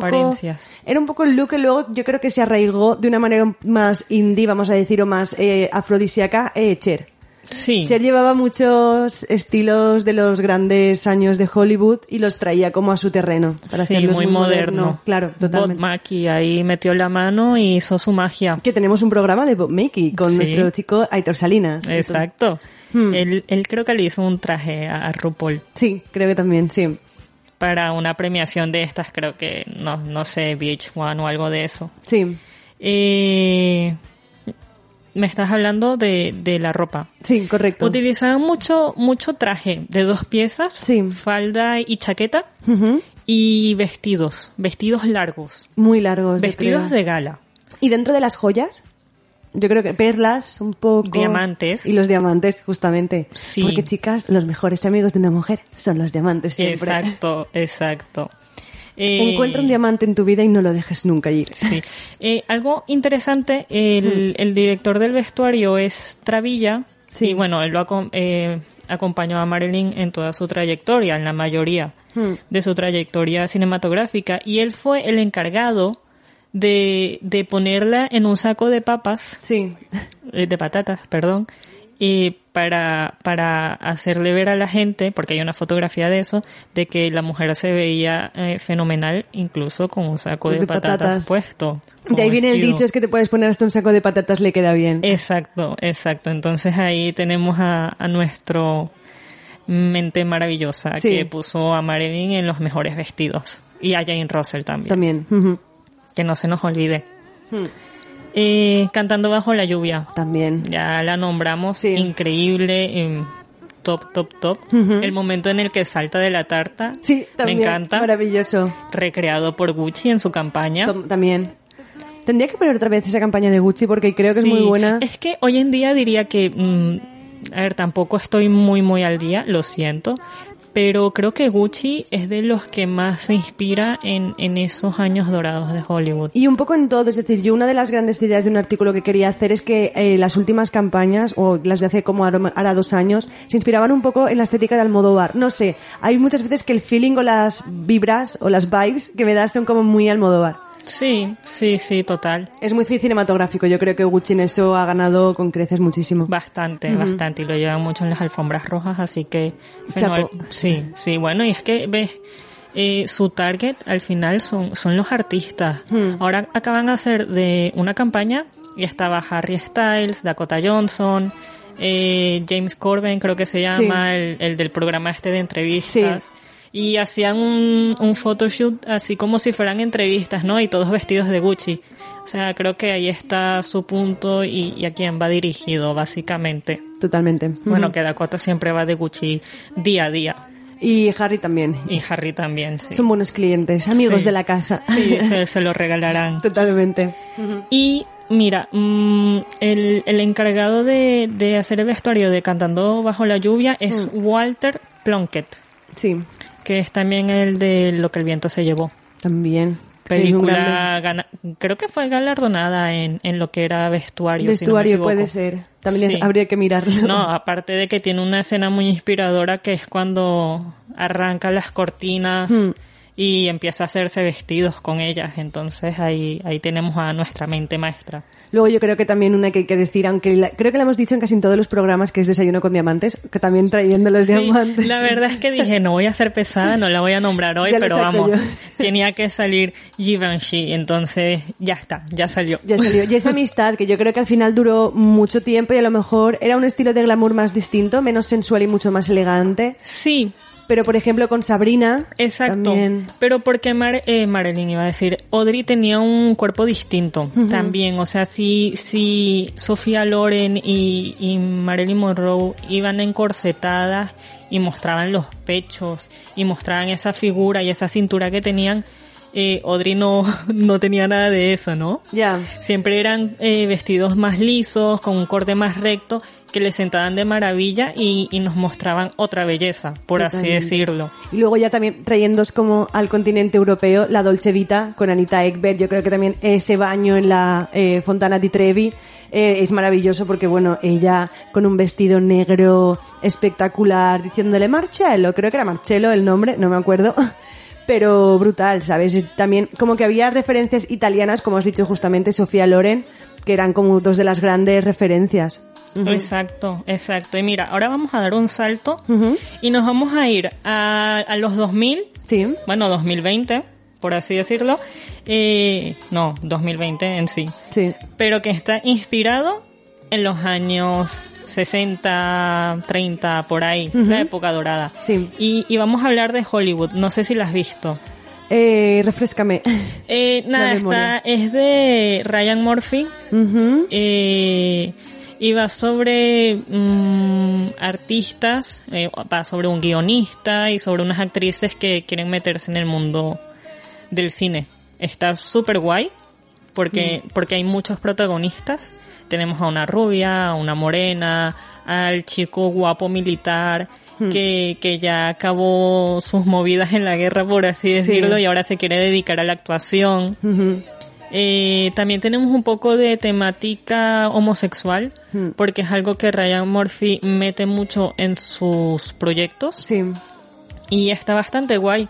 Y básicamente es eso, la época dorada de Hollywood con toques un poquito modernos. Sí, y creo que también hay una, no sé si me equivoco porque la vi ya hace ahora unos meses, que es de los hermanos Cohen, Ave César, que creo que está inspirada como en toda la factoría de Hollywood Exacto, con Scarlett exacto. Johansson. Es una de las que me había notado Hmm. y que pasaba lo mismo. Eh, películas de, de esta década, por así decirlo, Sí. de esta época, pero que están inspiradas en esa otra época. Ya, y como Gangster Squad que hablamos, yo creo que el programa de la mafia que también estaba muy inspirado en eso, Casino, Sí. incluso el padrino, el padrino un poco más relajado, yo creo. Mm, mm, pero bueno, en Gaston Squad es que lo tienes perfectamente. Mm. Hay Stone con el vestido rojo. Ya, totalmente. O sea, está más que claro ahí lo que es glamour y lo que es una femme fatal. Ujú. Eh, bueno, va, y las dos últimas. Sí, este, el, el vestuario de, de Hollywood eh, viene de la mano de Sarah Evelyn. Sí. Y para terminar, eh, voy a hablarte de American Horror Story. Ah, muy bueno. Hotel. Sí. La temporada del 2015. Que es una de las, también es de Ryan Murphy. El vestuario viene de la mano de Luke A. Rich. No, no, creo que no lo pronuncié muy bien, pero es que es un apellido un poco complicado. Sí. Y nada, con este ella ganó el Emmy a, a mejor vestuario. Vestuario. Y es fenomenal porque estaba leyendo una, una entrevista y decía eso, que es muy actual, porque bueno, está inspirada, o sea, está inspirada en una época, los 2000, ¿sabes? Sí. 2015. Pero uno de sus personajes era la condesa, Sí. interpretado por Lady Gaga. Sí, también. Y claro, cuando estaban haciendo ahí el desglose de guion, mm, qué estética iba a tener, ¿no? Y de- decía que se está inspirando en el glamour del viejo Hollywood. Del Old Hollywood style. Exacto, exacto. Entonces tenían piezas de Tom Ford, de Ferrara, creo que se llama la marca. Alexander McQueen también tenían piezas, ¿no? Y, y mezclaban un poco esa modernidad con... Con, Con o sea, piezas actuales. Con piezas, claro. o sea, piezas actuales con piezas viejas, piezas viejas con piezas actuales para para mantener un balance, ¿sabes? Para Sí. que no quedara muy viejo, pero tampoco quedara muy moderno y perdiera la esencia de ese glamour, por así decirlo. Claro, y que se viera como anacrónico, ¿sabes? Como que no, per- no pertenecía a esta época. Exacto, exacto. y, y ya aquí, si me dejas terminar. Sí, yo voy a Eh, decir uno rápidamente, que es La tentación vive arriba. Sí. ¿Le ibas a decir? No. Bueno, pues lo digo. Eh, Marilyn Monroe, esa famosa escena de del vestido totalmente de trabilla. Si al final, ¿lo ves? Aquí descubrimos directores de vestuario que es que valen la pena porque es la mente pensante y el que hace que Marilyn Monroe tuviese ese gran fenómeno de el aire subiéndole y ella intentando taparse el vestido. Sí, bueno, que aparte es una escena icónica del cine y que aunque no hayas visto la película, Eh, Sabes que- sabes que si pasas por una alcantarilla y te sale aire de, de abajo, vas a intentar hacer lo mismo. o al menos intentarlo. Exacto, exacto. Aunque no lleves vestido. O con el viento. Es decir, si, ves, si, con- si te hablan de Marilyn, yo creo que piensas en el Chanel número 5. Sí. Y en ella desnudita. Y también, por ejemplo, hablando de justamente con la editorial, ella se bañó, eh, porque lo he dicho justamente, se bañó en una piscina llena de champán. Es decir, ¿Sí? hay algo más glamuroso Sí, que eso. sí, y luego de ese vestido, de el, bueno, el, el vestido Marilyn, que yo creo que la gente cuando se disfraza de ella, eligen eso porque yo creo que es icónico. Icónico. ¿Y el Eh, último? Sí, para terminar, que, que bueno, ya lo dijimos también con el Desayuno con Diamantes, pero Funny Face. Es otra película donde Sí. también tenemos un glamour, un glamour distinto. Sí. Porque mm, no tiene esos trajes encorsetados, pero eh, Givenchy es el mejor amigo de Audrey Hepburn en el cine. Y Un día hablaremos, yo creo, de esa relación de entre el cine Estaría y el- guay, sí. estaría guay porque hay- aparte hay otra película, mm, bueno, es que ella tiene muchas películas donde es un claro ejemplo a seguir en cuanto a estética. Vacaciones en Roma yo también. es- ¿Tú vas muy Ay. vacaciones en Roma hoy? Eh, ¿Sí? Un poco. Bueno, Sí. un poco vacaciones en Roma moderno. Sí, actual. Hay una muy buena de ella que se llama Dos en la carretera, que Sí, van pasando por los años. Es Pues ese esa cambio. estética me parece ya muy más, mucho más pop, más Ujú. Warhol, pero me parece también muy bonita y también la historia un poco, es ¿no? un poco y, y- trágica. y ver cómo va cambiando, ¿no? Sí. De, de vestuario con, con el paso de los años. Que empieza, no sé, siendo más preppy, más pijita y tal. Sí, por así luego se vuelve como más dura, más Sí. mala y con los ojos más marcados, creo yo. Sí, sí, total, el pelo, bueno, me estoy yendo. Ujú. Eh, nada, mm, otra película donde podemos ver un glamour distinto.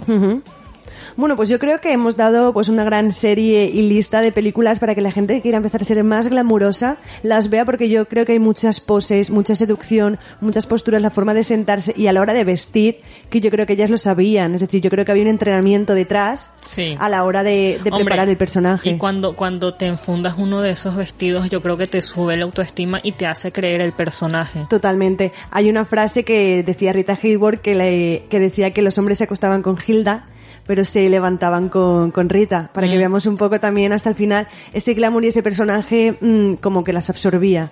Exacto. Pero bueno, yo las dejo así. Estoy encantada de que le hayas contado porque tenía muchas ganas de hablar de esos icónicos, porque el cine de ahora es bueno, pero es que el anterior no nos podemos olvidar de eso No, porque para nada. he- hemos llegado aquí por algo. Sí. Y nada, darte las gracias Valentina y A nos ti. vemos la semana que viene. Bye.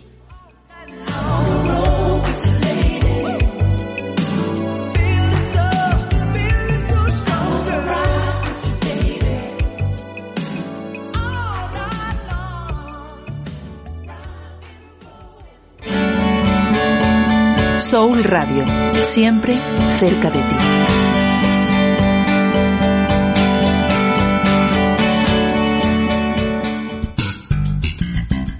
El pinchadiscos, todos los lunes a las 10 de la noche en Soul Radio, con Pablo Vivancos. Estás escuchando Estudio 54 con Paula Bosch. Nuestra última canción es un poco más actual, con mucho ritmo, pero que espero que disfrutéis muchísimo, que se llama Now and Later.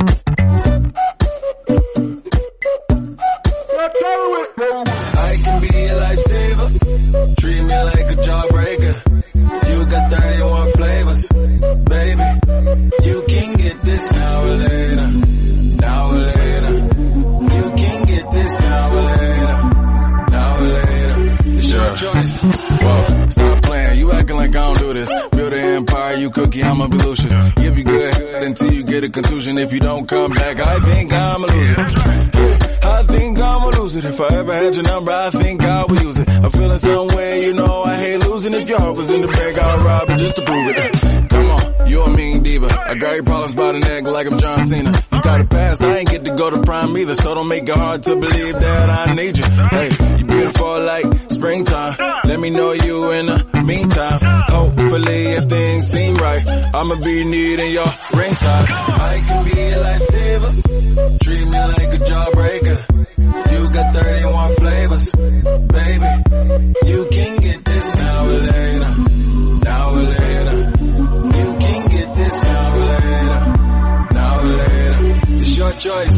Yeah. I love attitudes, but not the drama. You made it to my heart. I'm the lion salama. Sit on white lake, come you leave my I said I'm a, you know my charm, you say it brings problems. Let me love you, put nothing above you. If we see your ex, I overly kiss and hug you. Make him jealous, now he's overzealous. Tryna act cool, I think he's overzealous. I don't mean no harm, I'm always there, safe from State Farm. Whatever you do, don't ban me from your heart. I pray to God he don't keep us apart cause beautiful like springtime. Let me know you in the meantime. Hopefully if things seem right, I'ma be needing your ring. I can be a lifesaver, treat me like a jawbreaker. You got 31 flavors, baby. You can get this now or later, now or later. You can get this now or later, now or later. It's your choice. Let me see what you came to. You're the sugar rush to my sweet. You're the sugar rush to my sweet. You're the sugar rush to my sweet. Let me see what you came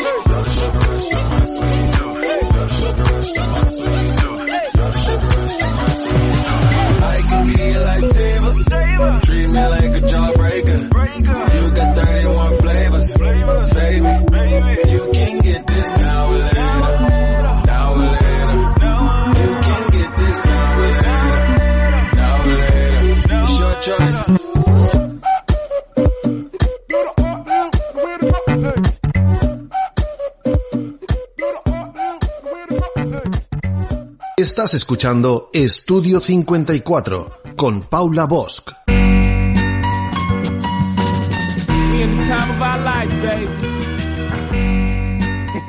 Bueno, pues toca calzarse con sneakers y hablar de moda a pie de calle, porque hoy en Fenómeno Sneaker traemos el calzado más glamuroso, las zapatillas más alternativas y yo creo que hablaremos también un poco de las últimas zapatillas más caras, por así decirlo, de la historia de Kanye West.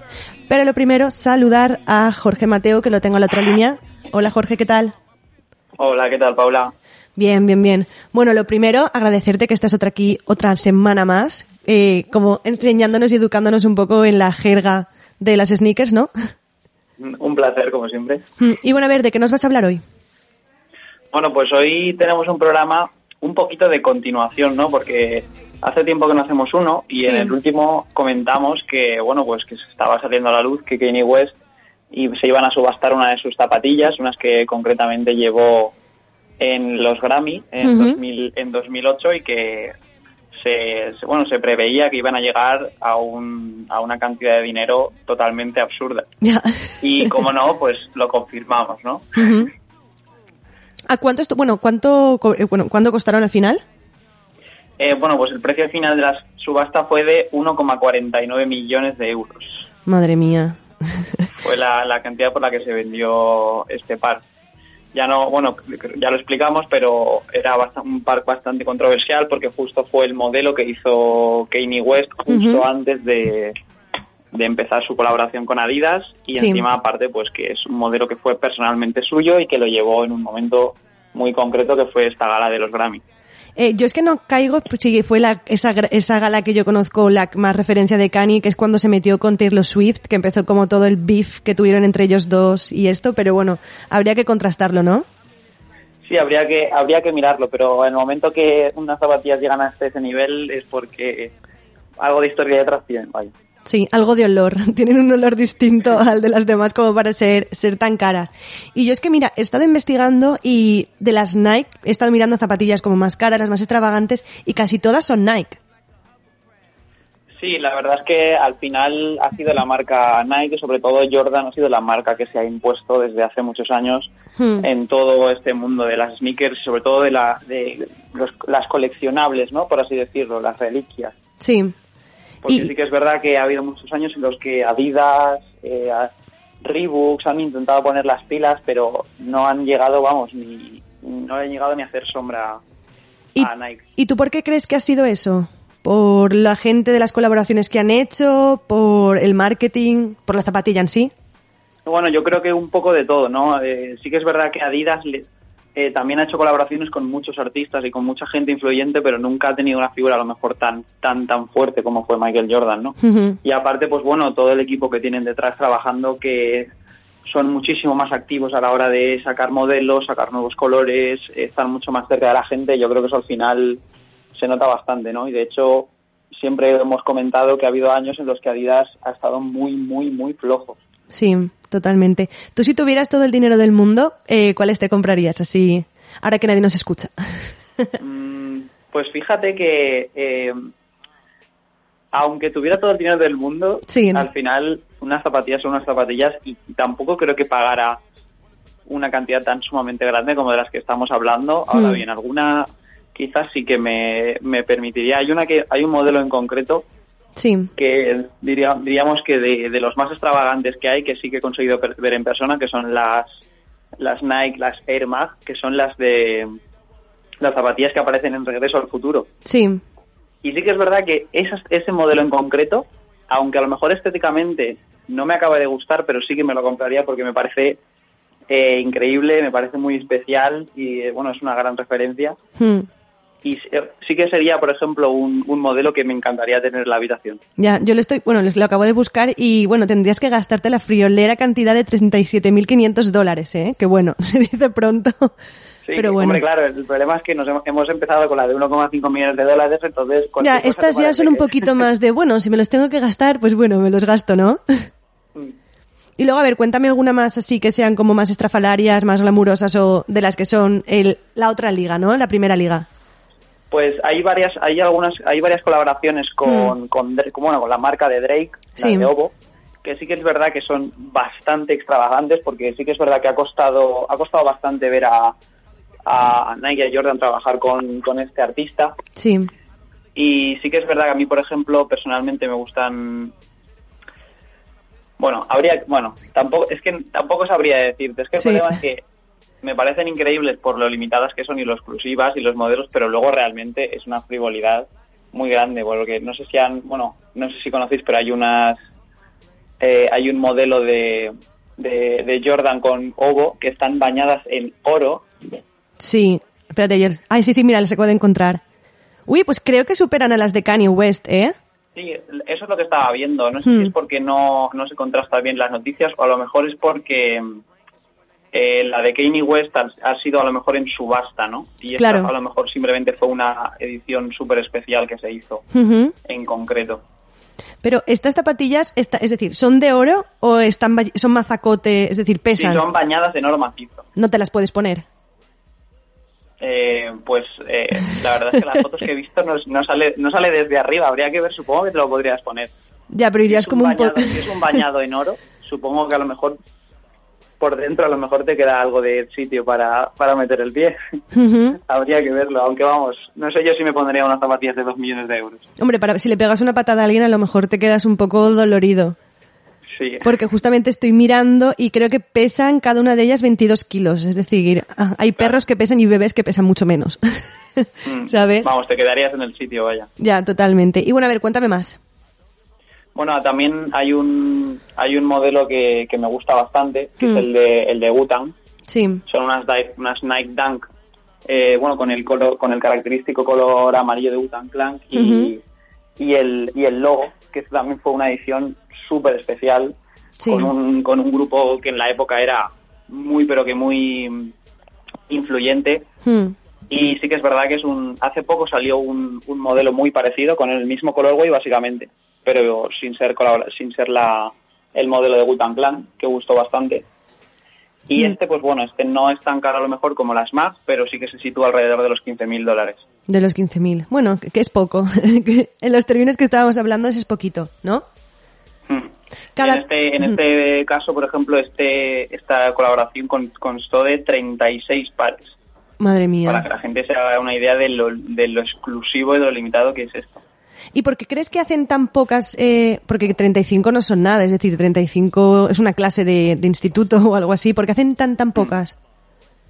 Bueno, yo creo que al final son, no sé si, supongo que las marcas hablarán directamente con estas con estas personas y ellos pues un poco delimitarán el alcance de donde quiere llegar, ¿no? Hmm. Al final hay veces que simplemente quieres hacer una zapatilla exclusiva y dedicarla pues a amigos, familiares y esto lo hemos visto mucho, ¿no? Dentro del mundo de las sneakers que ha habido veces que ciertos modelos sacan incluso dentro del, del mismo colorway, del mismo modelo, Hmm. sacan una edición solo para, para Friends and Family, que se suele decir. Sí, Y totalmente. claro, simplemente por el hecho de, por, por- solo por esta exclusividad y lo difícil que es acceder, pues por- evidentemente el precio sube. Ya, Y, por ejemplo, eh, podemos recordar como con, cuando salió la colección de, de Jordan con Dior, muchísimos artistas y muchísima gente influyente eh, pues pu- pudo obtener las tapas mucho antes de su lanzamiento, claro. porque al final es una zapatilla exclusiva que se reservó para una gente muy concreta. Mm, Yo me acuerdo de muchos prescriptores de, de moda, eh, chicos, que las recibieron como mucho antes de que salieran y ya estaban como generando el hype que se dice como para quererlas. Sí, al final también es un poco, eh, un poco es un negocio, es es una es, es marketing y es publicidad. Y si tú, imagínate que te toca la, la lotería y quieres comprarte un par, ¿cuál sería? Porque yo creo que estas no van a salir en una web. Tiene que haber como eh, pequeños accesos o simplemente una lista de espera o tener contacto directo con alguien, ¿no? Sí, supongo que será eh, porque muchos de estos pares los, los, los almacenan o tanto coleccionistas como empresas de que se dedican a, a coleccionar este tipo de objetos y luego hacer subastas. Hmm. Y luego, a ver, también he estado viendo que Eminem tiene unas zapatillas, ¿no? Sí, así es. Sí, yo las he visto. Eh, particularmente no me acaban de gustar el, el, eh, ni es un modelo que me encante la Jordan la Jordan 4 Ujú. ni eh, es un color que, que tampoco me diga nada, pero bueno, es de Eminem, ¿sabes? Y simplemente por lo fanboy que soy, Ya. eh, me encantaría tenerla. Ya. Simplemente por decir nada, que las has llevado. Sí, por decir que son de Eminem. vale. Ya, totalmente. Y bueno, ¿tienes alguna más así que también te guste o de las que digas, son raras pero son divertidas? Mm. Aparte, a ver, es que el modelo más estrambótico así que, que conozco y que me gustaría son las son las MAG, las de Regreso al Futuro. Luego ya, por ejemplo, y sí que es verdad que el, el modelo de el modelo de las Dior me gusta bastante. Sí, no, hombre, muy, sí. es muy bonito, además lo pienso, pienso que es una es una zapatilla muy fácil de combinar, Sí. que se puede juntar con varios estilos y es bastante versátil a la hora de a la hora de vestir. Y bueno, tú como experto un poco en sneakers y también en redes sociales, ¿tú sabrías decirme como dos o tres cuentas de gente que sabe mucho de zapatillas para seguirlas? Mm, a ver, Habría que pensar, ¿no? Un poco. habría sí habría que pensar porque además eh, al final eh, la, ma- la mayoría de, de cuentas de este estilo no son un poquito de eh, más generales un poquito más de streetwear. Y si quieres por ejemplo centrarte en lo que es el tema de solo zapatillas Hmm. hay mu- hay muchísimas más que personas son más empresas. Sí. son más marcas. O por ejemplo eh, yo sigo por ejemplo a muchas muchas páginas que son de muchas tiendas que son de reventa porque siempre sé que van a tener los últimos modelos los más exclusivos y luego aparte pues estas también te sirve un poco para estar informado de qué es lo que está saliendo últimamente Hmm. Y este último mes eh, han salido algunas nuevas colaboraciones, ya sean Nike o de otras que te hayan llamado la atención así como muy llamativamente. Pues eh, este mes tampoco ha sido, bueno, al el principio de mes sí que fue sí que fue bastante fue bastante cargadito con bastantes releases de, de unas cuantas dunks Hmm. y mm, y en cuanto a colaboraciones no ha sido el, el mes más fuerte podríamos decir la verdad hay un hay un modelo que me gusta a mí bastante que se llaman es el Dunk High y es Sí. colaboración con Ambush que es una ¿Es una marca de ropa o...? sí es una marca de ropa eh, del estilo que se llama creo que se llama Techwear y bueno ya salió ya salió un salieron un colorway en rosa totalmente rosa y otro en negro y blanco hace un mes y dos meses respectivamente y nada pues hace unos 10 días salió en en, en un azul así un poquito más oscuro tirando a royal Sí. bastante bastante bonitas Hombre, yo les estoy viendo ahora y bueno, en Farfetch están a 705, que es poco en, los, en la jerga que estábamos hablando. Y lo divertido es que eh, como el ala de Nike sale y todo, parece como que es una alita. sí la verdad es que son es un modelo bastante particular un, un compañero mío tiene tiene ese modelo justo en negro y son y la verdad es que estaba están están bastante chulas Hmm. molan verlas porque sobre todo eso porque difiere un poquito de la silueta habitual de, de tanto de la Dunk como de, de la Jordan 1 High Hmm. por esos pequeños detalles ¿no? que tiene Ya, que al final como que marcan la diferencia entre, entre una Nike normal y una colaboración, que al final tienen como que diferenciarse un poco. Exacto, exacto, sí. De hecho, tú este, este, el momento que ves esta zapatilla, tú ya sabes que no es un modelo, no es una Danhai eh, general, no es Sí. un, un, un colorway normal. O sea, es porque tiene que haber una colaboración o algo tiene que haber detrás porque tiene toda esta serie de detalles, ¿no? Que la caracterizan. Y el primer programa lo hablamos un poco, el segundo lo cubrimos también. ¿Se sabe algo de las zapatillas de Off-White? ¿O todavía hay como sigue habiendo misterio? Pues hubo- sí que es verdad que hubo, se realizó el restock de las Converse por White, Sí. pero de la sobre la sobre la la- el de 20, ¿no? La colección de 20 que se supone que va a salir a finales de este año todavía no ha habido eh, ninguna noticia. Mm, bueno, pues estaremos Sí al que, se sabe, sí que se sabe qué modelo va a ser, al menos eh, el- creo que va a ser la, la Nike Dunk Sí. y todo va a ir en todo va a ir en alrededor de ese modelo y han salido varios mockups de, de muchos colores, pero tampoco hay una información muy clara ni Mm. ninguna novedad. Ya. Y estábamos hablando justo de las colaboraciones, pues por ejemplo, con diseñadores como Virgil, como con Ambush, con artistas, pero dentro de, de los, del campo del deporte, ¿también hay colaboraciones a esa escala o son un poquito más, más Sí, por reducidas? supuesto, claro, colaboraciones con, de- con marcas deportivas han habido un montón, sobre todo a nivel de, de fútbol. Sí que es verdad que eh, como, el, como el fútbol es un deporte también mayoritario y la mayoría de lanzamientos están enfocados como a, a general release, que se llama, que son lanzamientos con muchísimo stock.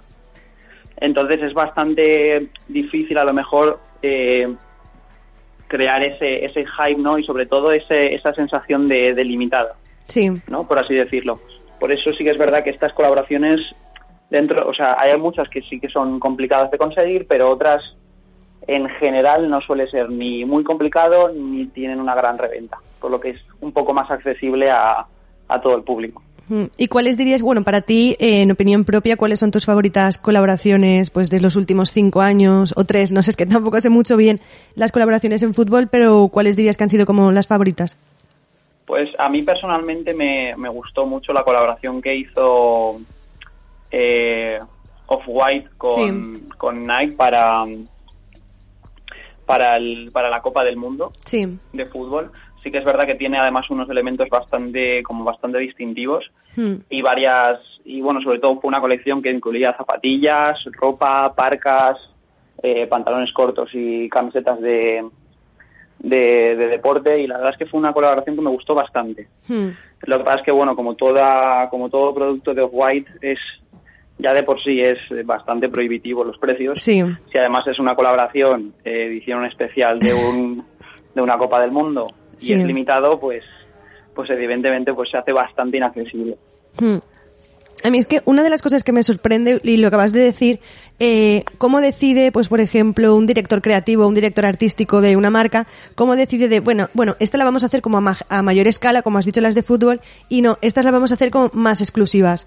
¿Tú crees que responde a estrategias simplemente pues para ganar más dinero de una forma o de otra o como les venga? Bueno, también es contrato con la persona con lo que lo hagan, creo yo, no sé. Claro, sí, en principio yo creo que eh, cuando es una colaboración entre marcas o entre instituciones sí que tiene que haber un acuerdo de por medio, ¿no? Hmm. Porque eh, a lo mejor a, a lo mejor a, a un equipo como la Juventus Sí. cuando hizo la colaboración con Palas, evidentemente por una parte le interesa que sea limitado el drop y que no pueda acceder todo el mundo, Hmm. pero tampoco que sea algo tan exclusivo que solo un número muy pequeño de personas pueda acceder, porque entonces pues pierde la gracia, ¿no? Y sobre todo pierde la promoción. Entonces Sí. yo creo que tiene que haber ahí un, un mutuo acuerdo entre ellos. Hmm. En el caso, por ejemplo, de Off-White, yo creo que al ser una edición muy específica del Mundial y como ser, eh, y ellos ser una marca que hacen todo este tipo de lanzamientos ultra limitados, pues no habría ningún problema. Ya. ¿Y marcas deportivas hacen colaboraciones? ¿Deportistas o futbolistas también eh, como personas pueden hacer colaboraciones o se reserva más a equipos de fútbol o, la- bueno, como hemos Sí, dicho, sí, las claro, marcas? al final eh, sí que se suelen, sí que hay algún ejemplo de que sea alguna colaboración en concreto. Hmm. O sea, a lo mejor sí que es colaboración entre marca y un equipo de fútbol, pero el, a lo mejor el representante de lo que diríamos o del lanzamiento sí que es una persona. Sí. Aunque lo, lo, lo más normal es que este tipo de, de acuerdos sea con eh, pues con a lo mejor con, con artistas o con otro tipo de otro con, con otro ámbito vaya no suele ser a lo mejor un solo deportista el como el, el- el- el único líder, por así, de la colaboración. Es depende, depende mucho de, de en qué ámbito te muevas, de qué deporte, porque, por ejemplo, en el fútbol ahora mismo no, no, no soy capaz de recordar ninguna en concreto que Hmm. sea de una sola persona. Pero, por ejemplo, si te vas al tenis, tienes colaboraciones de Off-White con Serena Williams, Sí. que es solo con Serena Williams, luego tienes colaboraciones de Nike con los jugadores de la NBA, como, como LeBron James, como Kyrie Irving. Sí. Entonces, a lo mejor sí que en otros deportes sí que se ve más, pero a lo mejor en el fútbol eh, no tanto. Bueno, quizás que se tienen que trabajar un poco las personalidades, aunque hay bastantes personajes ya en el mundo del fútbol, pero bueno, quizás habría como que ese terreno explorarlo un poco más. Bueno, pues muchísimas gracias, Mateo, por brindarnos tantos conocimientos. Yo aprendo mucho, ¿eh? Te lo tengo que decir que aprendo bastante eh, con lo del fenómeno sneaker y cada vez que veo como una noticia de un lanzamiento me acuerdo de ti y digo, mira, esto se lo voy a pasar a ver cómo sale. Sí, sí, tú todo lo que, vamos, todo lo que veas lo comentamos y por mí, por mí perfecto. Bueno, pues muchísimas... final es que hay, Dime. tanta, hay tantas cosas que al final se me escapan porque es que no puedo estar a todo. Ya no, totalmente. Cada semana es un mundo. Ya, es un mundo y cada vez yo creo que ¿con qué frecuencia dirías así ya para terminar que salen nuevas colaboraciones? ¿Diariamente, Pues semanalmente o...? Eh, te podría decir perfectamente cada una o dos semanas. Claro, eso es una Que barbaridad. para que te hagas una idea, si es que me has preguntado de las, lo que estaba saliendo a principio de mes, Sí. ya no me acuerdo porque han salido tantas cosas que es que mi mente ya ni ya no sé ni en qué mes estoy porque es súper difícil ir al ir al día y llevar el ritmo porque todas las semanas tenemos algo. Ya. sea en Europa, ya sea en Estados Unidos, ya sea en Asia, da igual. O sea, salen por todos lados. Bueno, pues en el siguiente programa nos cuentas las últimas novedades y seguimos hablando un poco dentro del mundo y de la jerga de las sneakers. Claro, por supuesto. Un saludo, Mateo. Venga,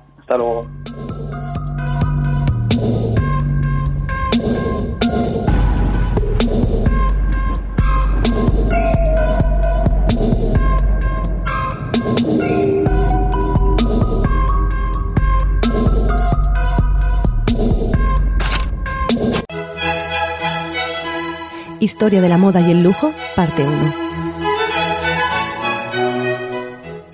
Las primeras manifestaciones del lujo están orientadas a la donación ritual dentro de la comunidad.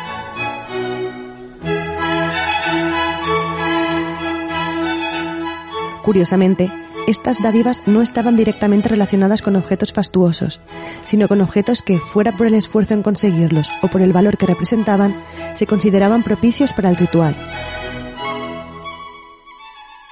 Por eso, bienes escasos como la carne o las pieles de un animal apreciado, o productos que necesitaban una larga elaboración como las armas o los utensilios laboriosamente tallados, eran los protagonistas de los rituales.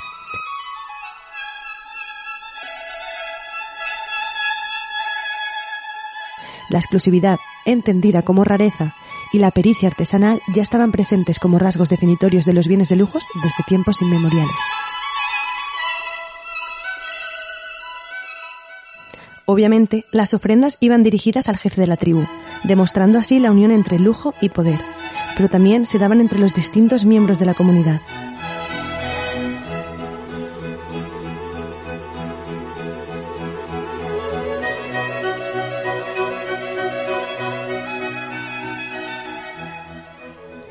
El potlatch, o lo que es lo mismo, la ofrenda entre individuos de la misma tribu o comunidad, es una práctica que existe casi desde principios de la historia y que puede verse todavía en poblaciones indígenas del noroeste del Pacífico, utilizada como sistema económico primitivo y como acto social.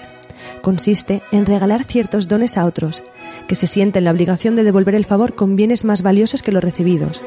Es una cadena de ofrendas y regalos que pronto es el igual lujo, porque no se ofrecían bienes necesarios que cada uno podía procurarse con su propio esfuerzo y de su propia manera, sino objetos superfluos, exclusivos o decorativos.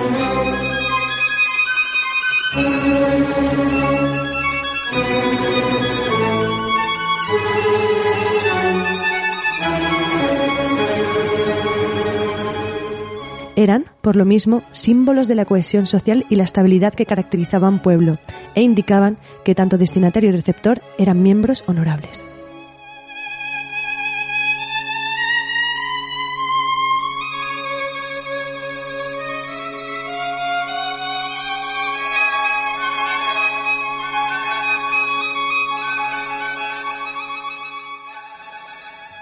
Fuertemente ritualizadas en ceremonias, dichas ofrendas se irán ligando paulatinamente a la experiencia de lo sagrado.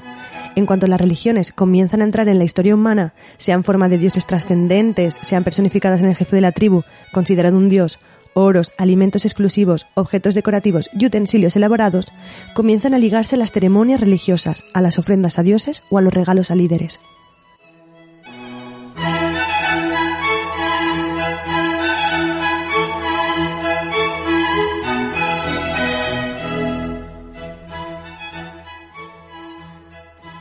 Pensamos en iglesias cristianas de arquitecturas grandiosas y mobiliarios suntuosos, en templos griegos llenos de dones, en faraones ostentosos y en, sacerdotes vestidos con prendas ricas y únicas. Pero lo cierto es que la vinculación con lo trascendental tiene raíces en las comunidades primitivas. Lo necesario era terrenal, lo superfluo, caro y raro se asociaba con el más allá.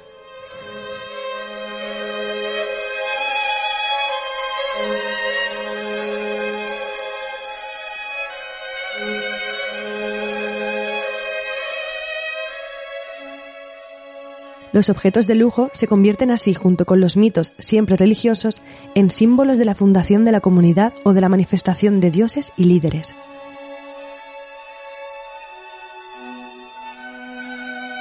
Según el filósofo Jacques Wunenburger, en su libro Lo Sagrado, el lujo empieza a tomar características subjetivas, al margen de la funcionalidad del objeto. Del mismo modo que somos capaces de pagar por un bolso 10 veces más de su valor real porque su marca socialmente tiene significados que van más allá de lo cómodo que sea o los materiales con los que están fabricados, la asociación lujo-religión hizo que los objetos considerados lujosos empezaran a relacionarse más con un valor simbólico que en un valor efectivo.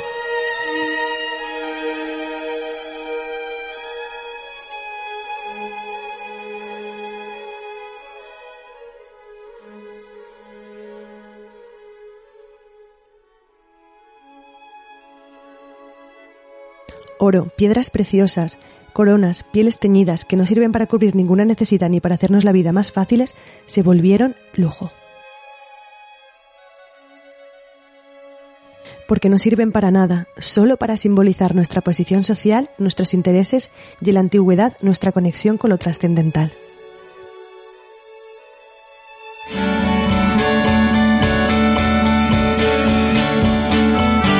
Soul Radio. Gente con buen rollo.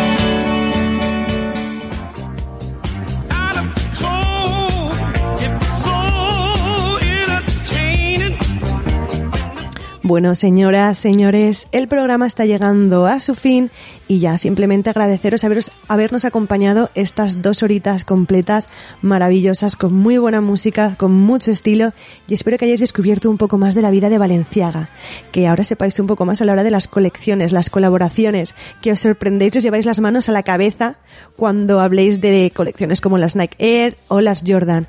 También espero que os empecéis a palpar y a nutrir y a dejaros seducir por el cine clásico de Hollywood, por nuestras grandes musas como Marilyn Monroe, Rita Hayworth, Ava Gardner, y luego también que hayáis empezado un poco a comprender un poco más el lujo, la moda, porque ambas van unidas de la mano, mucha hay, moda que no es lujo, pero toda la moda puede considerarse como un lujo, ya hemos visto que puede ser una no necesidad, pero es algo trascendental para todos de nosotros.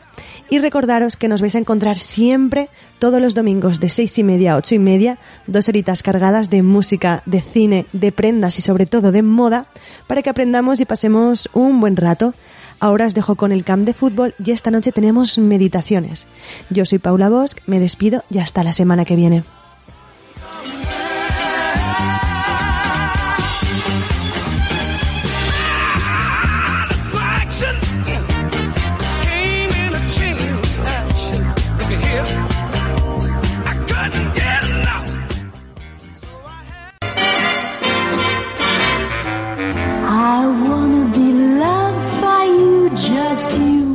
Nobody else but you.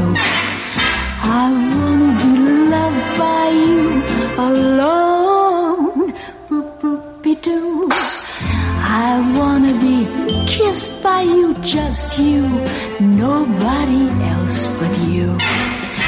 I wanna be kissed by you alone. I couldn't aspire nothing higher than to fill the desire to make you my own. Pa-dum, pa-dum, pa-doodly-dum.